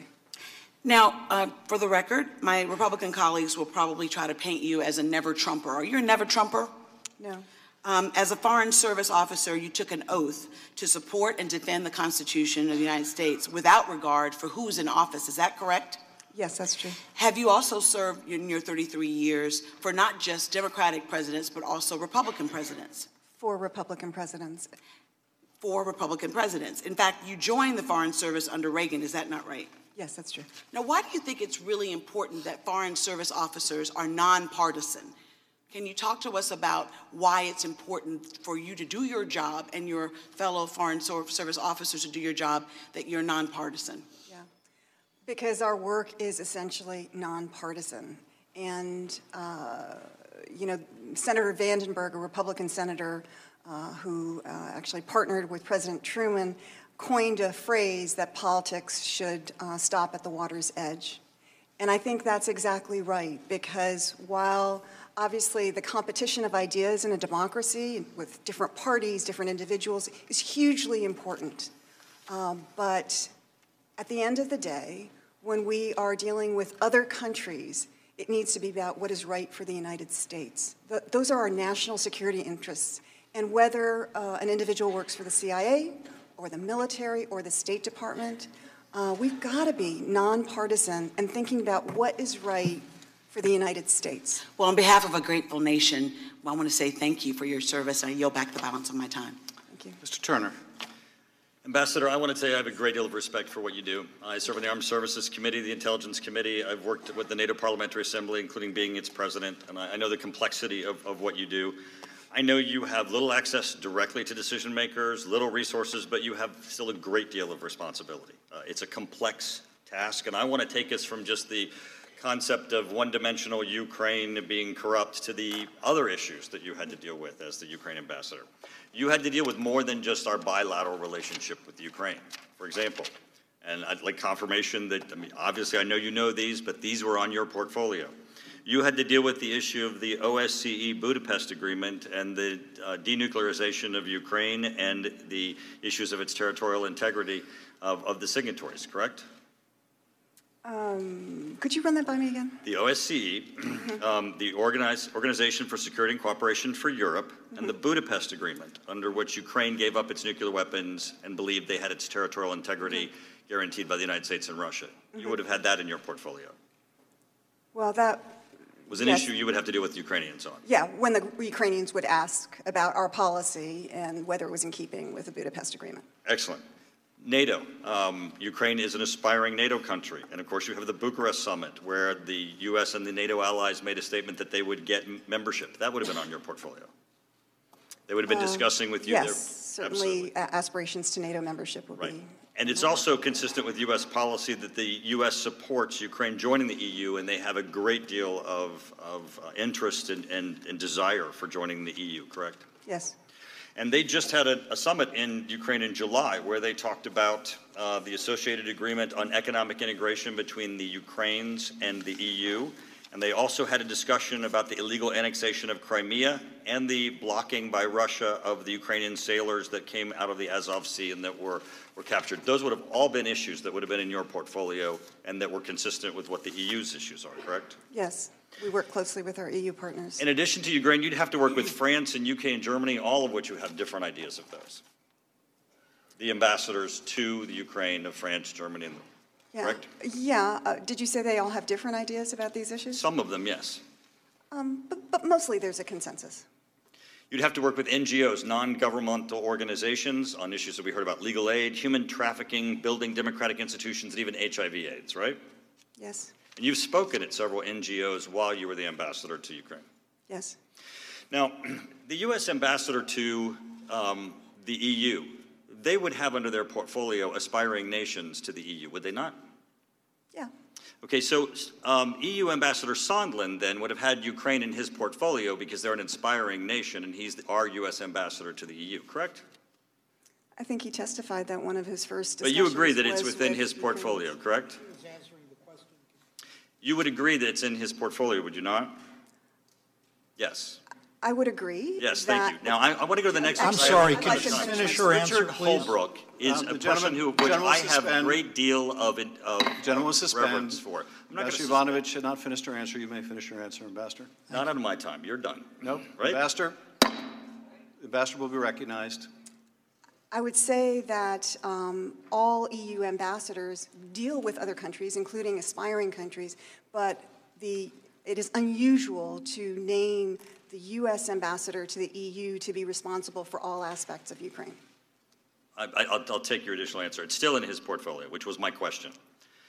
You, you knew Ambassador Holbrooke, probably. I did. He's a man of great integrity, one of our most successful a- ambassadors. Um, you know him probably by his reputation. You would agree that he was a man of great reputation, right? Yes. Yes. Uh, Madam Ambassador, would it surprise you if in 2004 John Kerry had a member of his campaign who was a foreign policy advisor who traveled to the U- Ukraine in July and met with Ukrainian officials and the U.S. ambassador? Did that surprise you? And a, a member of John Kerry's campaign team for President of the United States in 2004 traveled to Ukraine, met with the U.S. ambassador in July. Not necessarily. What Would you have taken that meeting if, if a member of John Kerry's campaign traveled to the Ukraine? Um, would you have taken that meeting? I guess it would depend on what the purpose of the meeting was. Well, that meeting actually occurred, and it was with John Holbrooke. John Holbrooke was a private citizen, traveled to Ukraine, met with U.S. ambassadors, met with Ukrainian officials. He was also there on about HIV/AIDS, which was, in addition, something that the Clinton Foundation was working on. So we have a, a official of the John Kerry campaign in 2004 as a private citizen meeting with our ambassador in Ukraine. Time of the gentleman has Is expired. that unusual? We meet with private individuals all the time. It probably wasn't unusual for Giuliani Gentleman's either. time has expired. Mr. Carson, you're recognized. Thank you, Chairman. Uh, Thank you, Madam Ambassador. Madam Ambassador, returning to the topic of corruption, we heard evidence that you were successful at promoting efforts to address corruption. On Wednesday, in testifying about your very sterling career as a champion of anti-corruption efforts in Ukraine, Deputy Assistant Secretary George Kent said, quote, "You can't promote principled anti-corruption action without pissing off corrupt people," end quote. It seems that your efforts as ambassador to essentially reform the powerful prosecutor general's office in Ukraine did exactly that. Madam Ambassador, what concerned you about the prosecutor general's office when you were the ambassador in Ukraine? What concerned us was that uh, there didn't seem to be any progress in the three overall objectives uh, that Mr. Lutsenko had laid out, uh, most importantly for the Ukrainian people, but also the international community. So the first thing was reforming uh, the uh, Prosecutor General's office. It's a tremendously powerful office where uh, they had um, authority not only to conduct investigations, so an FBI-like uh, function, but also to do the actual prosecution. So very, very wide powers, which is part of that Soviet legacy.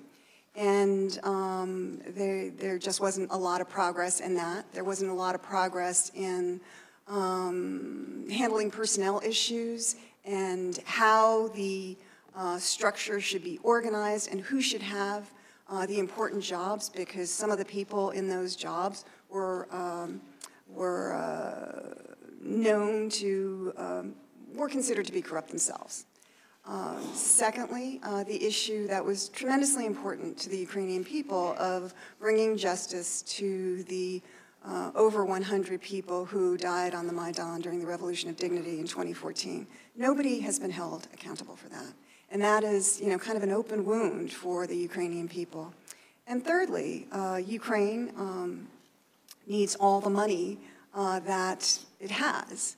And uh, it is, there is a strong belief that former President Yanukovych and those around him made off with over $40 billion. $40 billion, that's a lot in the US. It's a huge amount of money in Ukraine. And so, um, again, nobody has, uh, none of that money has really been, uh, I, think, I think maybe $1 billion was uh, repatriated, but the rest of it is still missing. Madam Ambassador, uh, was the head of that office corrupt? We believe so. Uh, And you got the sense, did you not, that he was a driving force behind some of the attacks against you, I did, uh, which ultimately led to your removal, correct? yes. Uh, But it wasn't just him. His allegations were picked up and spread by Mr. Giuliani and Donald Trump Jr., were they not? Yes, So let me get this straight. You were effective at fighting corruption in the Ukraine. Fighting that corruption was important to the national security of the United States, and you were punished for that, ultimately being removed from your post by the President of the United States. So in your opinion, Madam Ambassador, why is it important to have a nonpartisan career in the foreign services? I, I think it's important to have a nonpartisan um, career foreign service office, uh, big, uh, or service, I should say. Sure. uh, Because um, what we do is inherently nonpartisan. It is about our national security interests. It's not about what is good for a particular party at a particular time. It has to be about the, the, the greater interests of our security in, frankly, what is an increasingly dangerous world. And could you briefly describe for us what broad U.S. policies you have sought to advance in your 33 years of service, and specifically in post-Soviet states like Ukraine? Well, that's a broad question. Uh, but I think that um, certainly in my time in, in uh, Russia, Armenia, Kyrgyzstan, all of these countries are very different, as is uh, Ukraine. And, uh, but uh, I think that establishing um, positive, uh, constructive relations to the extent that we can uh, with, uh, with, uh, with those countries is, uh, is really important. Um, and that, uh, you know, I mean, there are three basic areas. One is security, uh, the second is economic, and the third is political. And so, working all the sub issues, um, your colleague mentioned many of them. Um, you know, we certainly did that in Ukraine as well. Thank you for your service. I yield to the chairman. Thanks. Dr. Wenstrup. Thank you, Mr. Chairman, and, and Madam Ambassador, thank you very much for being here. And I, and I just want to start by saying I appreciate your years of service and enduring years of moving around the world to dangerous places. And hearing from you today, I realize that we share some of the same feelings and experiences as an Army Reserve surgeon. I received a call on a Monday afternoon in March of 2005 that told me I was being deployed to Iraq and I had to be out the door in the next two to three days. I, I had patients scheduled for months. I had uh, surgeries scheduled um, and had to go. So I understand that shocking feeling that, that can come with some abrupt change like that. And I was processing a few days later, and uh, I was told my orders would say you're going for 18 months, but it may be a little shorter than that. But I served a year in Iraq, 2005, 2006, one of the bloodiest times of the war.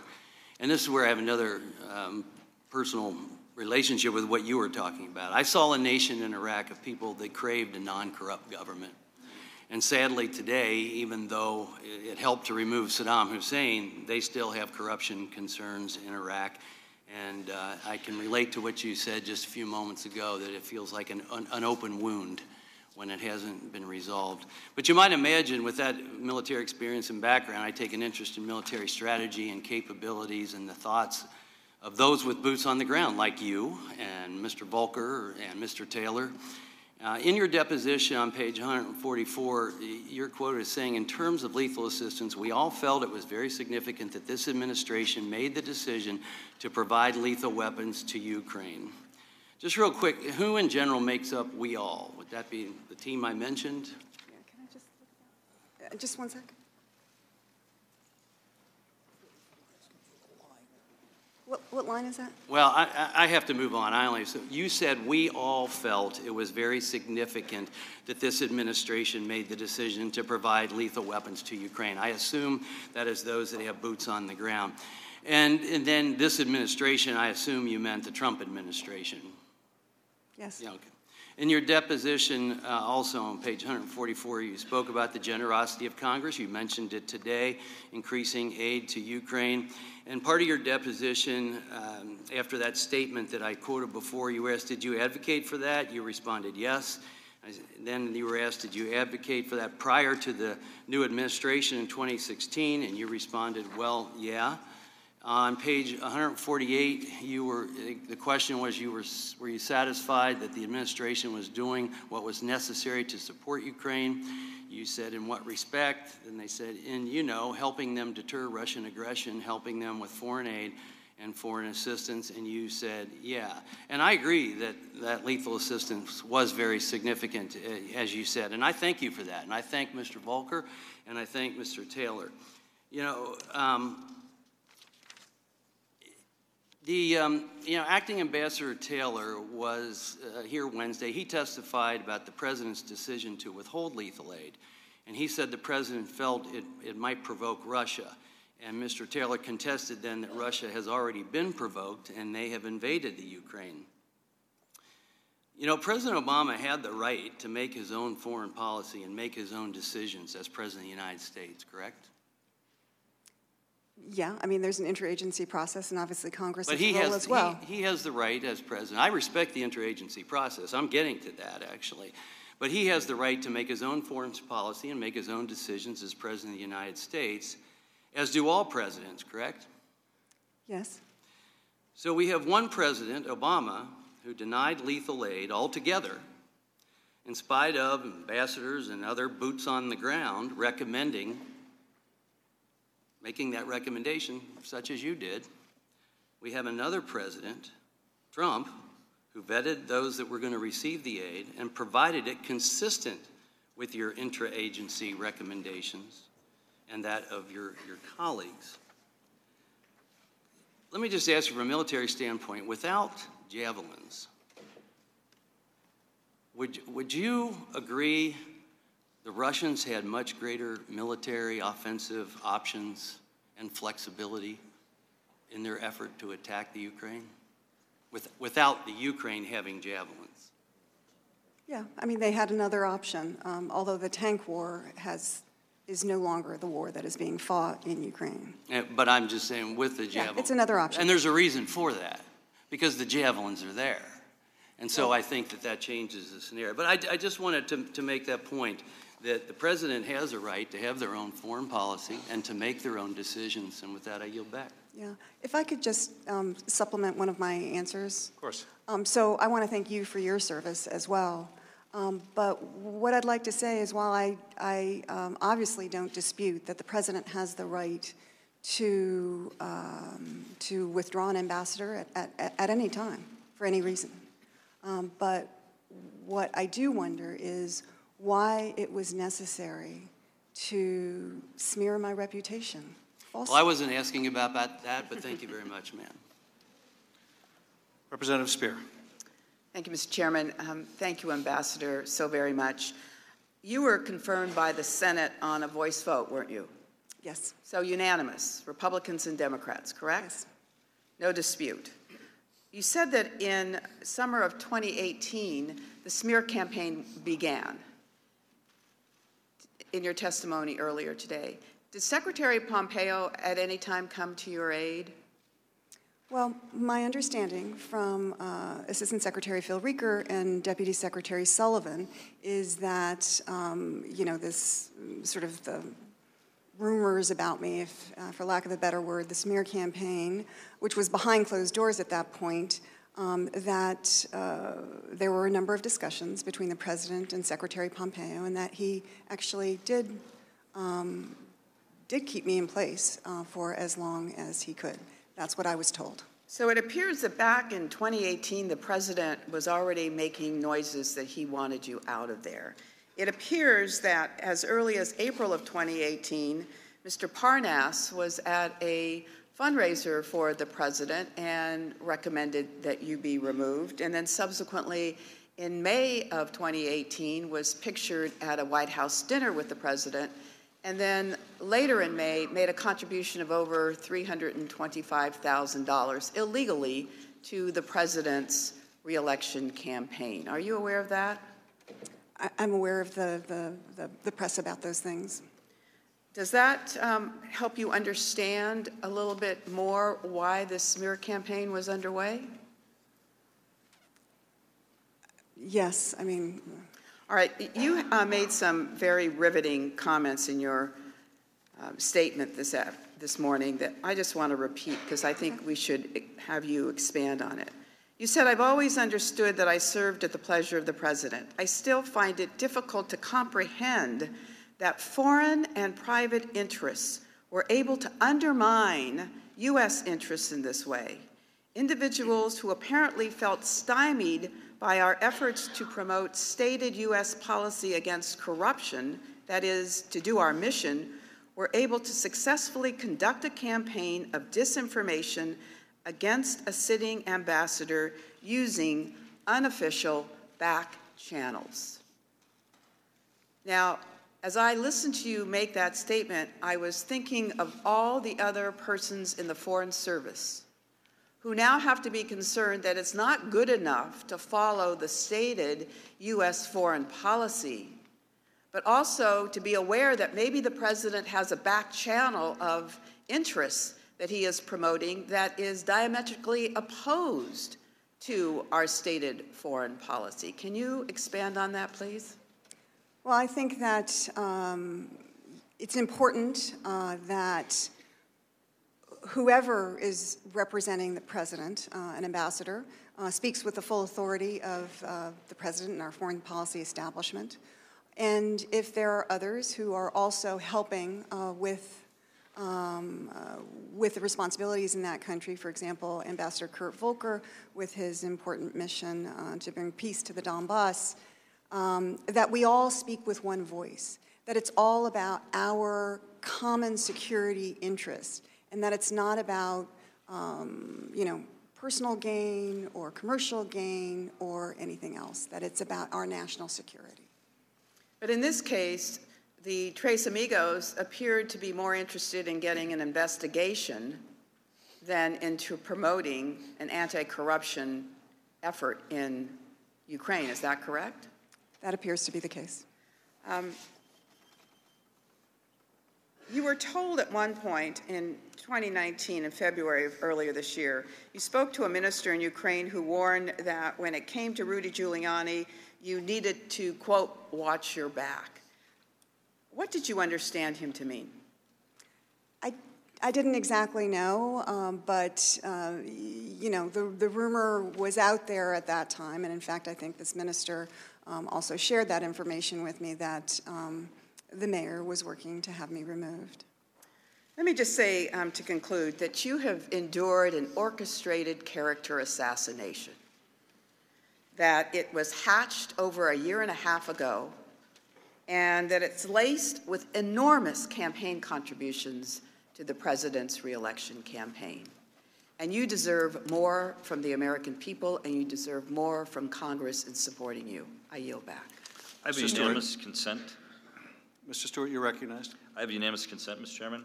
Uh, We can take that up later. Mr. Stewart, you're recognized.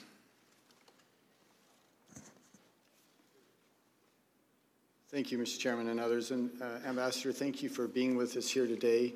Uh, Welcome, as I said last, uh, a couple days ago to the witnesses, welcome to year four of the impeachment proceedings. I'm sorry that you've gotten drugged into this.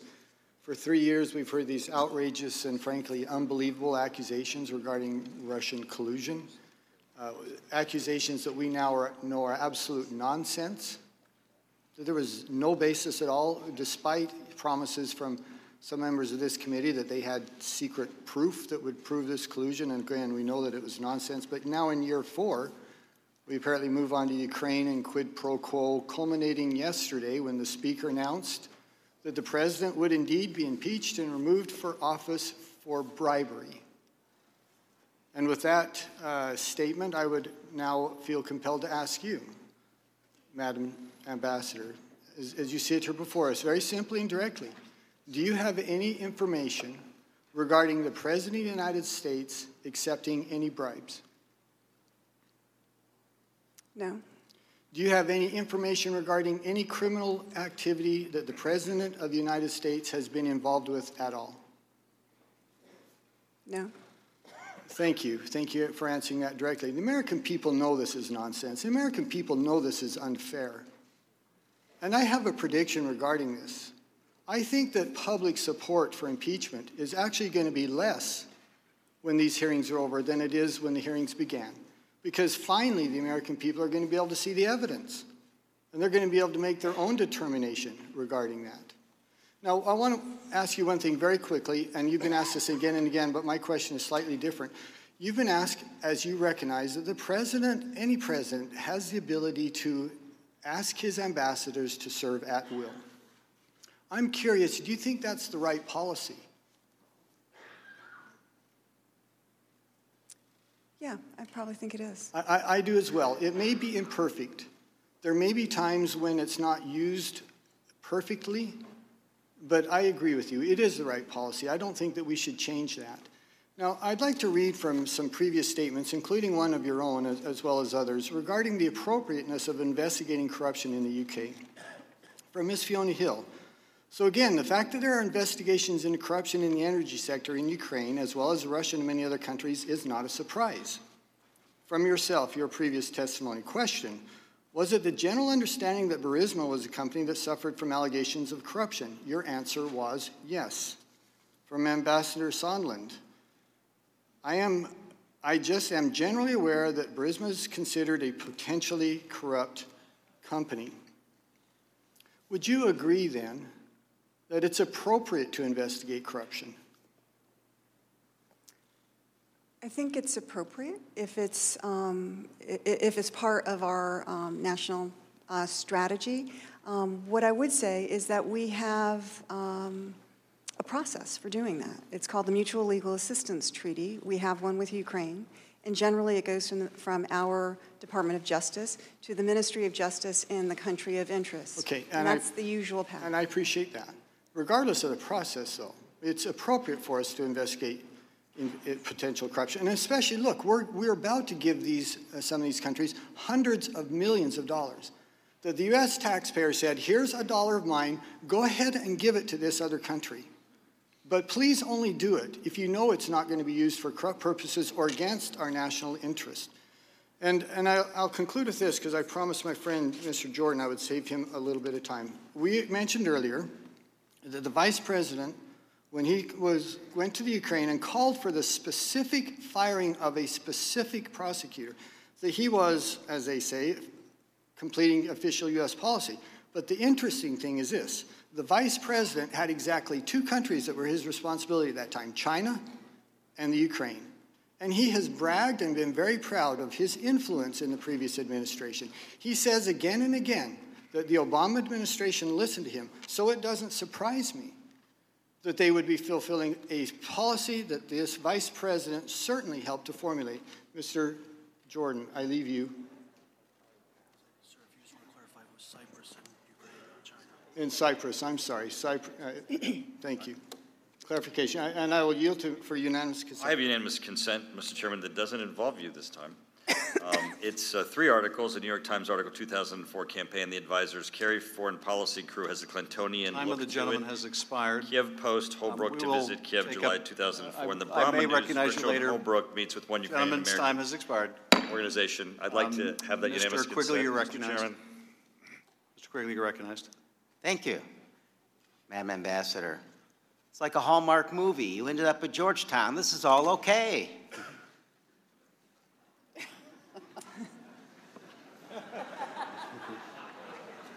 But it wasn't your preference seven, eight months ago, correct? No, it was not. Wasn't your preference to be the victim of a smear campaign, was it? No. Wasn't your preference to be defamed by the President of the United States, including today, was it? No. Wasn't your preference to be ousted at seemingly the pinnacle of your career, was it? No. You wanted to finish your extended tour, correct? I did. What did you want to do after that? Did you know? I, I wasn't sure. There's nothing wrong with Georgetown. It's a fine place, right? It's a wonderful place. But it's your only choice at the end of a distinguished career after all that. It's not the end of a Hallmark movie. It's the end of a really bad reality TV show brought to you by someone who knows a lot about that. Why did you, you previously testified that you sought advice from Ambassador uh, Sondland at this time about what to do. Is that correct? I did. And why did you reach out to the ambassador? Because this was clearly so political and was not going to be, um, you know, the State Department was not uh, in a position, shall we say, to, uh, to manage the issue. It didn't appear to me. And so I asked Ambassador Sondland, who um, said that he, uh, you know, he was a political appointee. He said he was close to the president. And um, so he had just been in Ukraine for a ship visit uh, with uh, some of his EU colleagues from Brussels. And um, so I reached out to him for advice. When this was no longer a Ukraine kind of uh, an interview with Mr. Lutsenko, kind of a Ukrainian, but it became sort of the uh, sure. American um, American politicians and pundits, et cetera, were uh, repeating those allegations, I asked him for advice. And it meant a lot to you. This was an extraordinary time. Uh, it meant, and the advice meant a lot. And, and what was what was his advice? Well, he suggested uh, that I needed to go big or go home, uh, and he said that uh, the best thing to do would be to, um, you know, send out a tweet, praise the president, that sort of thing. And what was your reaction to that advice? Well, my reaction was that um, I'm sure he meant well, but it was not advice that I could really follow. It felt, um, it, it, felt partisan, it felt political, uh, and um, I, I, I, just, that was not something that I thought was in keeping uh, with my role as ambassador and a foreign service officer. Did he give you any specific suggestions on what to say about the President of the United States, or just say something nice about him? Yeah, just to praise him. Thank you. I yield the balance to the chairman. I, I want to follow up on Ms. Quigley's line of question and also harken back to something you were asked by minority counsel earlier. You were asked a couple of questions. Do you think you could have done more to push back against this smear campaign? Um, and I'm not suggesting this is what the council was getting at, but sometimes victims are asked, are, aren't you responsible for your own victimization? What would you say to people who say, isn't it kind of your fault, Ambassador, that you didn't fight your own smear harder?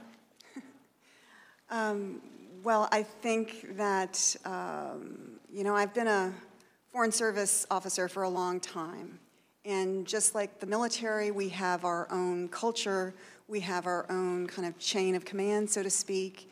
And I did everything that I could uh, to, um, you know, to, uh, to address these issues and ask the State Department to do what I felt was the right thing, which was support me uh, when, uh, when it was important to do so, uh, because it was also about supporting the policy. Uh, I, I, I think it was for others to stand up for me. Quite agree. Uh, Representative Stefanik. Thank you. Since the chairman has gavelled out all of my colleagues with their unanimous consent, I am going to read for the record many of the chairman's comments uh, in September of the importance of hearing from the whistleblower. Again, Ambassador, thank you for your patience, thank you for your service, but since we haven't been able to conduct ourselves in normal procedures, I'm just going to use the five minutes for this. September 29th, in the Wall Street Journal, quote, the whistleblower at the center of the impeachment investigation of President Trump will testify in the House very soon. This is a quote by the chairman. USA Today, September 29th. Talking with ABC News this week, Schiff, the Democrat who chairs the House Intelligence Committee, said the whistleblower would testify very soon. And the only thing standing in the way was getting security clearances for the attorneys representing the whistleblower so they could attend the testimony. From Vox, September 29th, Rep. Adam Schiff said Sunday the whistleblower at the center of a growing scandal surrounding President Donald Trump will testify before the House Intelligence Committee very soon. On CNN, September 29th, Schiff said Sunday on ABC as well as NBC's Meet the Press that he expects the whistleblower to testify very soon. The Washington Post, September 29th, in an appearance on ABC News this week, Schiff echoed Pelosi's message. He also said he expected the Intelligence Committee to hear from the whistleblower very soon, pending a security clearance from Acting Director of National Intelligence Joseph Maguire. In the Huffington Post, Schiff told ABC's this week that he expects the whistleblower to appear before this committee very soon. In the New York Post, quote, we'll get the unfiltered testimony of that whistleblower. In the Washington Times, quote, that whistleblower will be allowed to come in. These are all quotes from Chairman Adam Schiff. In Talking Points memo, the question was posed Actually, this was by George Stephanopoulos. Have you reached an agreement yet with the whistleblower and his or her attorneys about coming before the committee and providing the information firsthand? Quote, yes, we have, Schiff responded. And as DNI Maguire promised during the hearing, that whistleblower will be allowed to come in and come in without a minder from the Justice Department or from the White House to tell the whistleblower what they can and cannot say. We'll get the unfiltered testimony of that whistleblower. In Daily Kos, we're ready to hear from the whistleblower as soon as that is done, and we'll keep obviously riding shotgun to make sure that the acting director doesn't delay in that clearance process. In CNBC, we'll get the unfiltered testimony of that whistleblower. In Market Watch, House Intelligence Committee Chairman Adam Schiff said Sunday that an agreement has been reached under which the whistleblower will testify before the committee very soon. I can keep going, but again, the chairman refused to uh, allow us to put these into the record with unanimous consent. So I've read those out, and as we know, it is important to protect whistleblowers from retaliation and from firing. And we want to make sure whistleblowers are able to come forward. But in this case, the fact that we are getting criticized by Chairman Adam Schiff for statements that he himself made early on in this process shows the duplicity and just the abuse of power that we are continuing to see with a minute 54 seconds left, I'll yield to my colleague, Mr. Jordan.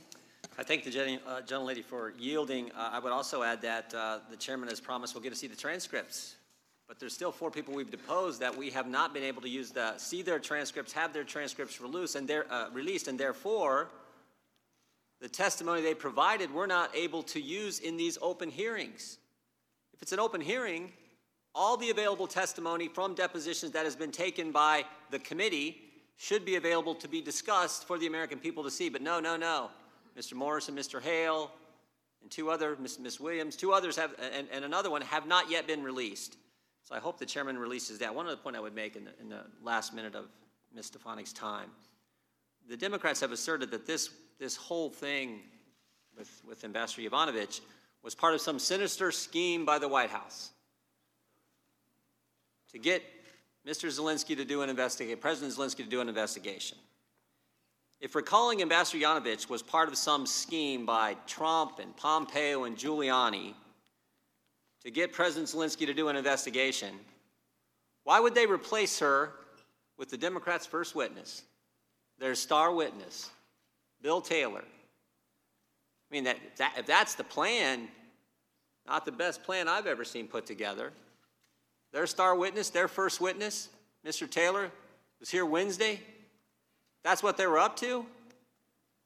I think it just demonstrates that that is not what went on here. Mr. Zelensky never undertook any investigations. And the reason the aid was released, as we discussed on Wednesday, was because Vice President Pence, Ambassador Bolton, and U.S. senators all talked with President Zelensky, and they were convinced he was the real deal, as the ambassador has alluded to in her testimony. That's why the money was released. That I yield back. Mr. Swalwell. Mr. Chairman, a lot has changed since the whistleblower came forward. Two things in particular. First, most of what the whistleblower has alleged has been corroborated by the witnesses that we have heard from. Second, the president, who my colleagues so shamelessly continue to defend, continue to pressure, threaten, and intimidate the whistleblower. So I'd like unanimous con- consent to put into the record a September 26, 2019 article from Business Insider. Trump suggested the whistleblower who filed a complaint against him is guilty of treason, which is punishable by death. Without objection. How about September 26, 2019, Vanity Fair? Trump suggests executing the whistleblower's sources, like, quote, in the good old days. Third, Without objection. September 29th, whistleblower's lawyer raises fear for client safety. From Axios. Mr. Chairman, the whistleblower has an absolute right to anonymity. The whistleblower's lawyer has said that he fears for his personal safety and will only answer questions now in writing. I wish my colleagues would join me in protecting the whistleblower's right to anonymity. But here, Ms. Yovanovitch, we are here to talk about you and what you witnessed. And you saw a lot as it related to Mr. Giuliani. And I want to read a quote to you from Mr. Giuliani, but first ask you when you were in Ukraine, you understood that Rudy Giuliani was Donald Trump's personal lawyer. Is that right? Yes, that's right. Are you familiar with Rudy Giuliani's quote in the New York Times describing himself as the lawyer saying, quote, he basically knows what I'm doing, comma, sure, as his lawyer. Were you familiar with that quote? It sounds familiar. And you have a lawyer with you today, uh, Ms. Yovanovitch, and you understand that lawyers act on their client's behalf. Is that right? Yes. That it would be improper for a lawyer to go outside any directive that a client gives. Is that right? That's my understanding. Are you familiar with a New York Times story on May 9, 2019, where Rudy Giuliani says that he intends to visit Ukraine and says, We're not meddling in an election, we're meddling in an investigation? Are you familiar with that quote? Yes. That's 11 days before you were removed as ambassador. Is that right? Yes. He is talking publicly about designs on coming to Ukraine. But what I think is interesting is that Mr. Giuliani says, we're, as in we are. He doesn't say, I am not meddling in an election. He doesn't say, I'm not meddling in an investigation. He says, we. He's speaking for himself and his client.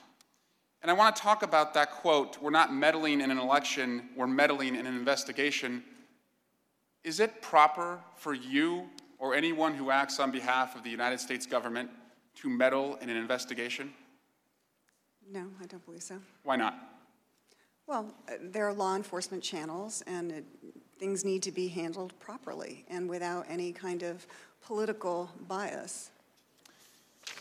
Now, this anti corruption crusader, President Trump, who my colleagues have touted out as having such a great interest in anti corruption, in both the calls that have been referenced today, the August 21 call and the July 25 call, isn't it true that President Trump never mentions the word corruption? Yes, that's true.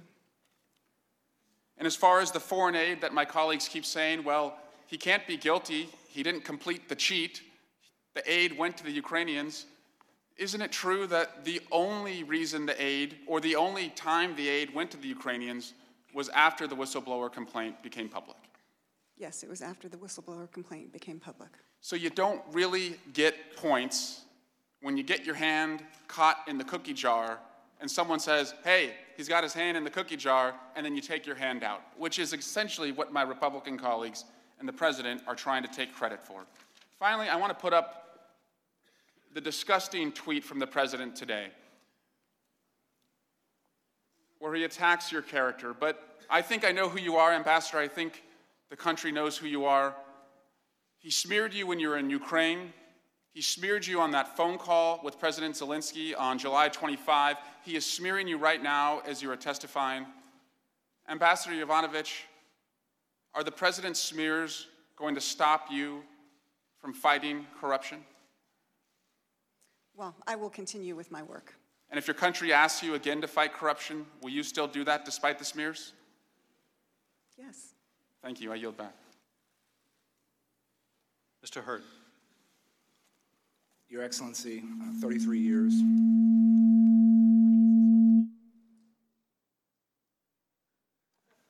We'll move over here. 33 years, six Senior Foreign Service Performance Awards, five State Department Superior Honor Awards, the Presidential Distinguished Service Award, and the Secretary's Diplomacy and Human Rights Award. You're tough as nails and you're smart as hell. And I, you're a great example of what our ambassadors uh, should be like. You're an honor to your family. You are an honor to the Foreign Service. You are an honor to this country. And I thank you for all that you have done and will continue to do on, on behalf of your country. Now, I'm nervous about what I'm getting ready to do. I want to do a five year history of Ukraine in about 45 seconds. And now that you're a, a professor, you can grade my paper, okay? Valentine's Day 2014, the Ukrainian people get fed up with the Ukrainian president Yanukovych and basically overthrow him. He goes on the run. This was the um, revolution of dignity. Um, who was the acting president during that time when Yanukovych went out? I think it was. Uh, Turchinov, is that how you say it? Turchinov, thank you for helping me. Turchinov, okay, excellent.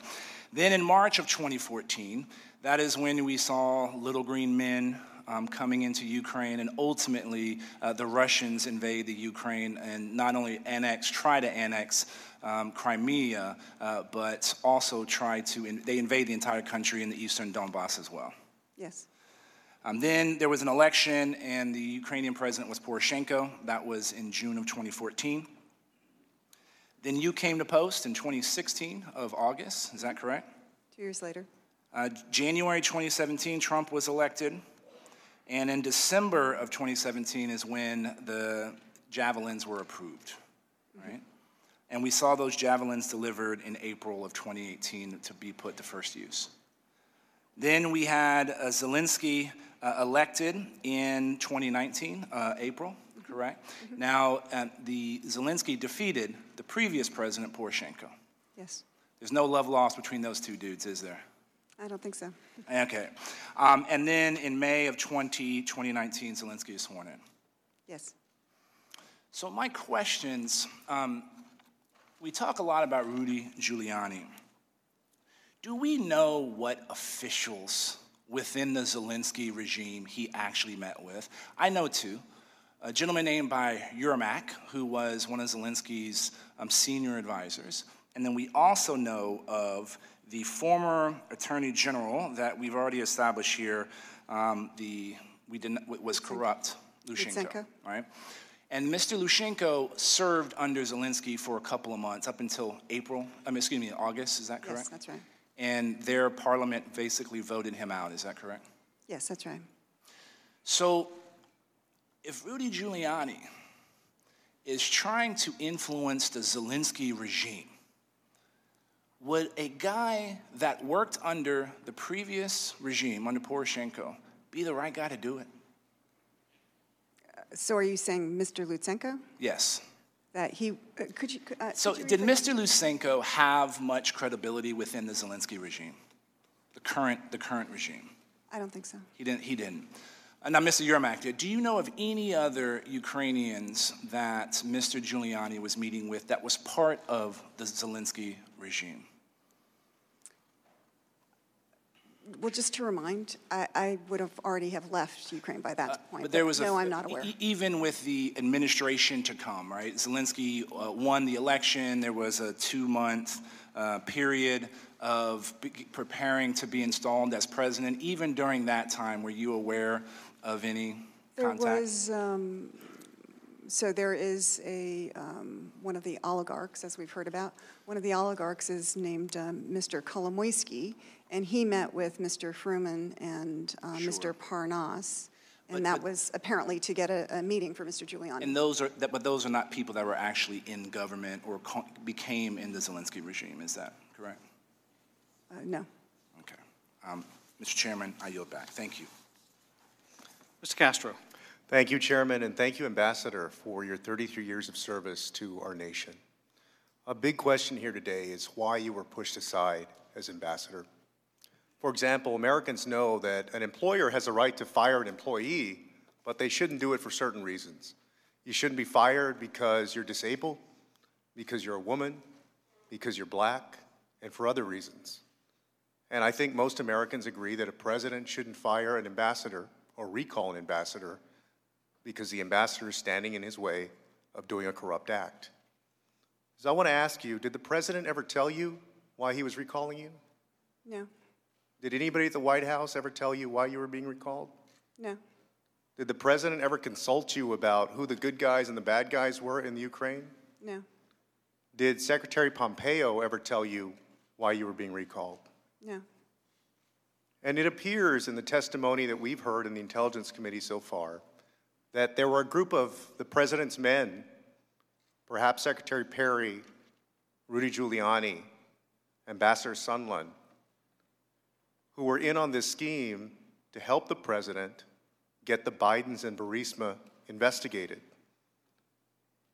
And I want to put aside President Trump for just a second and ask you in all of your years of service, have you ever come across a president, been asked by a president, or known of colleagues who were asked by an American president to have to help, help that president get an American investigated overseas? I'm not aware of that. And if a president asked you to investigate a former vice president for this purpose, what would you have said? I mean, with what I know today, I would have said no. And would you have considered an unlawful act?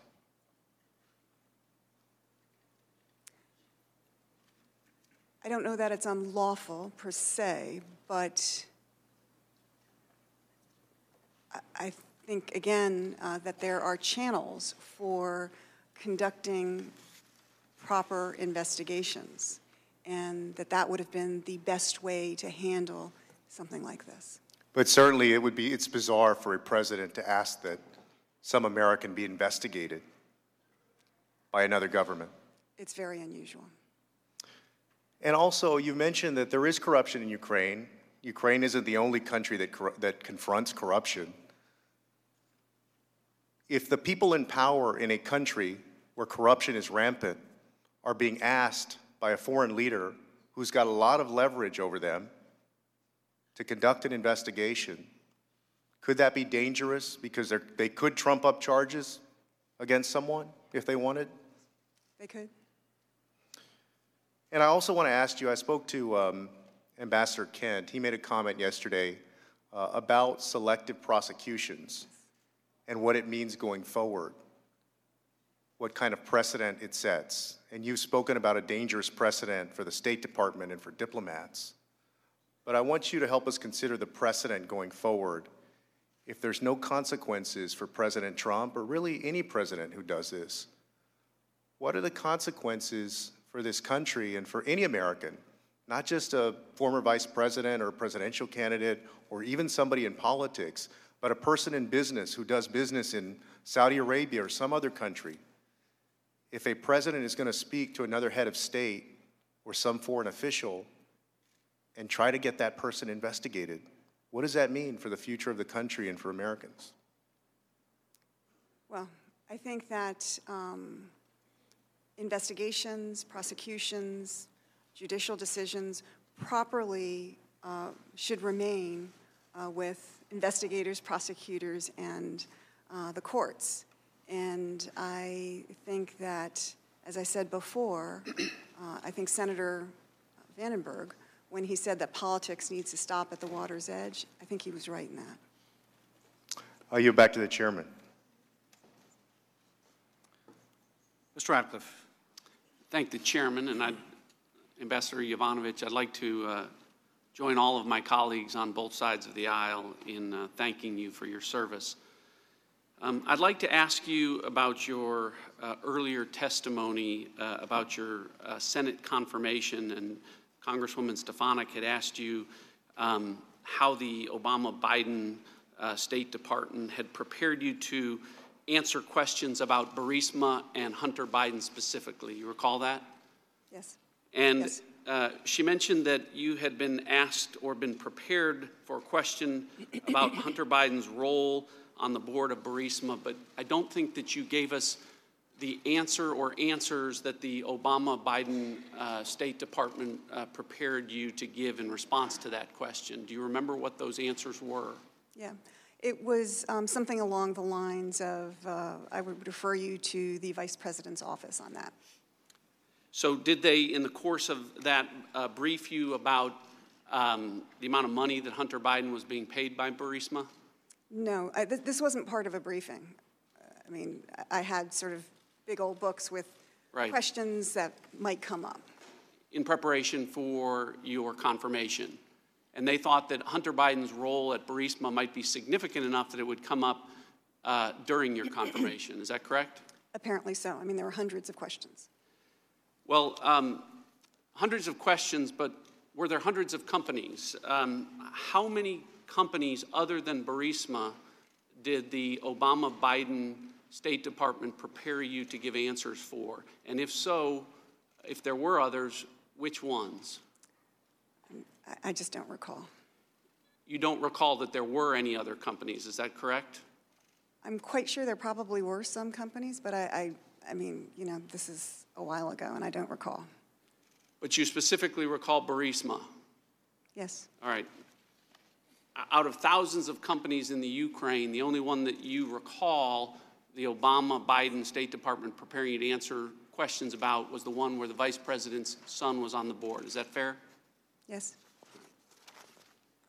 Uh, You understood from uh, Deputy Assistant Secretary George Kent's testimony, as it's been related to you, um, that he testified a few days ago.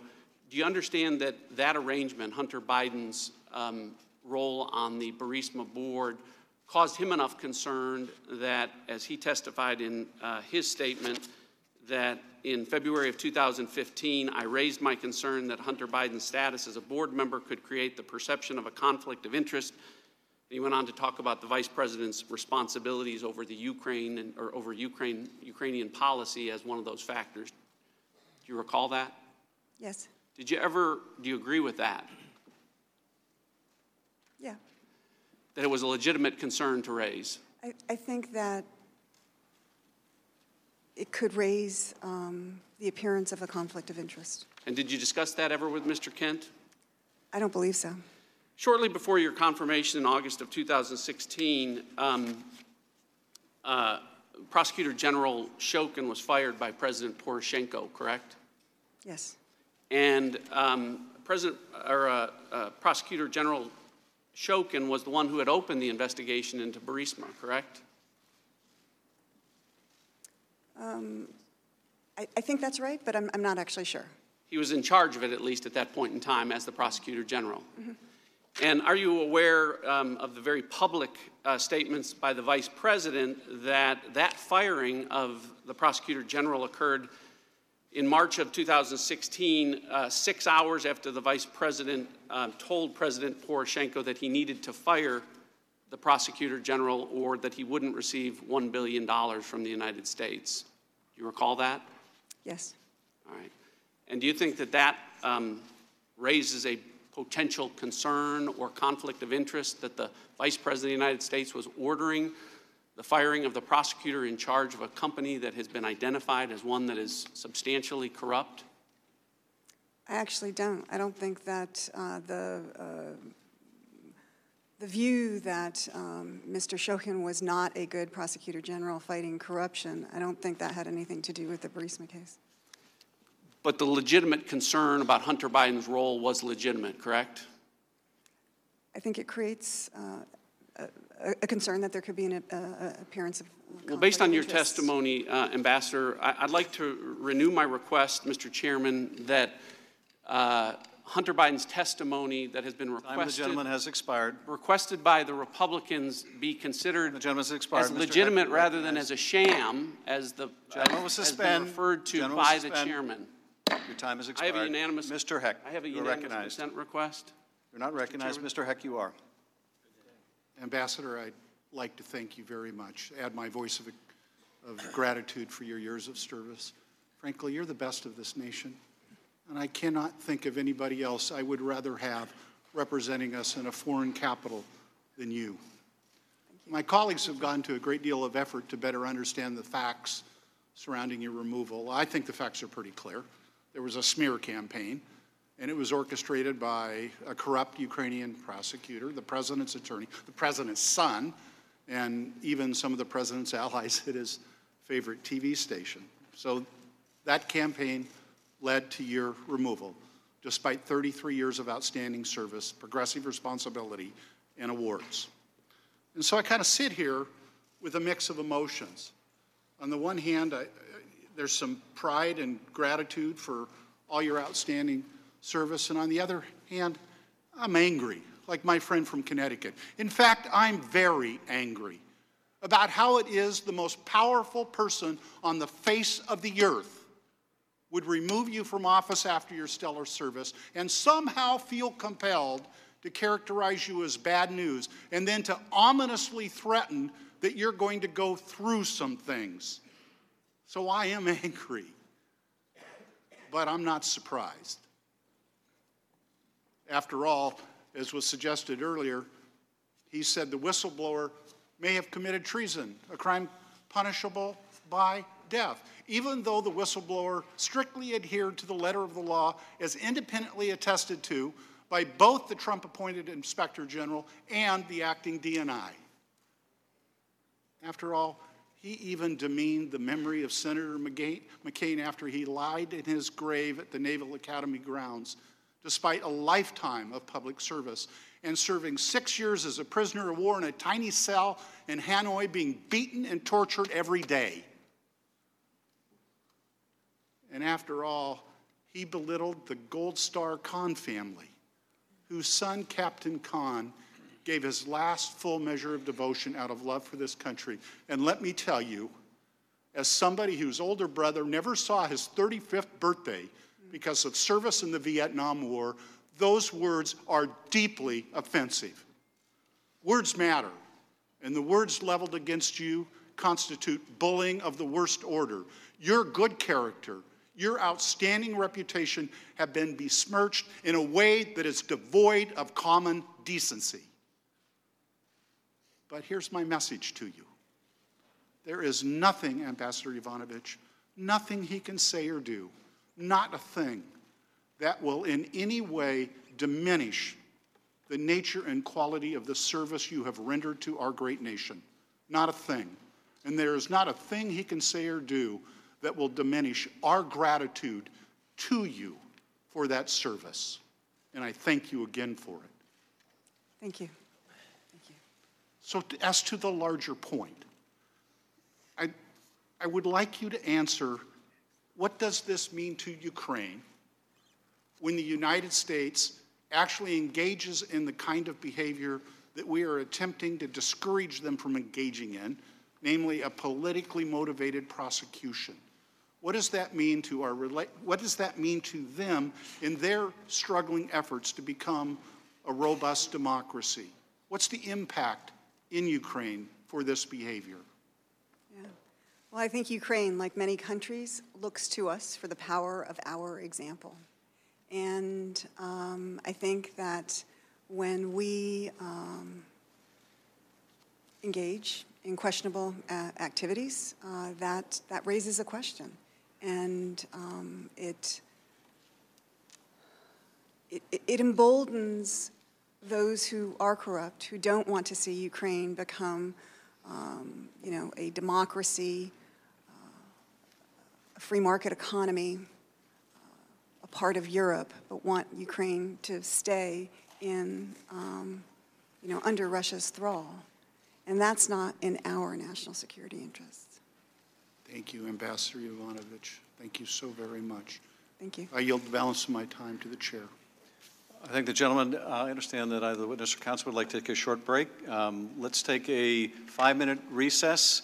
Okay. Uh, if, if, members of the audience could please remain in the seats to allow uh, the witness or counsel to uh, leave ahead of us, we will uh, resume in a few minutes. Uh, we are in recess.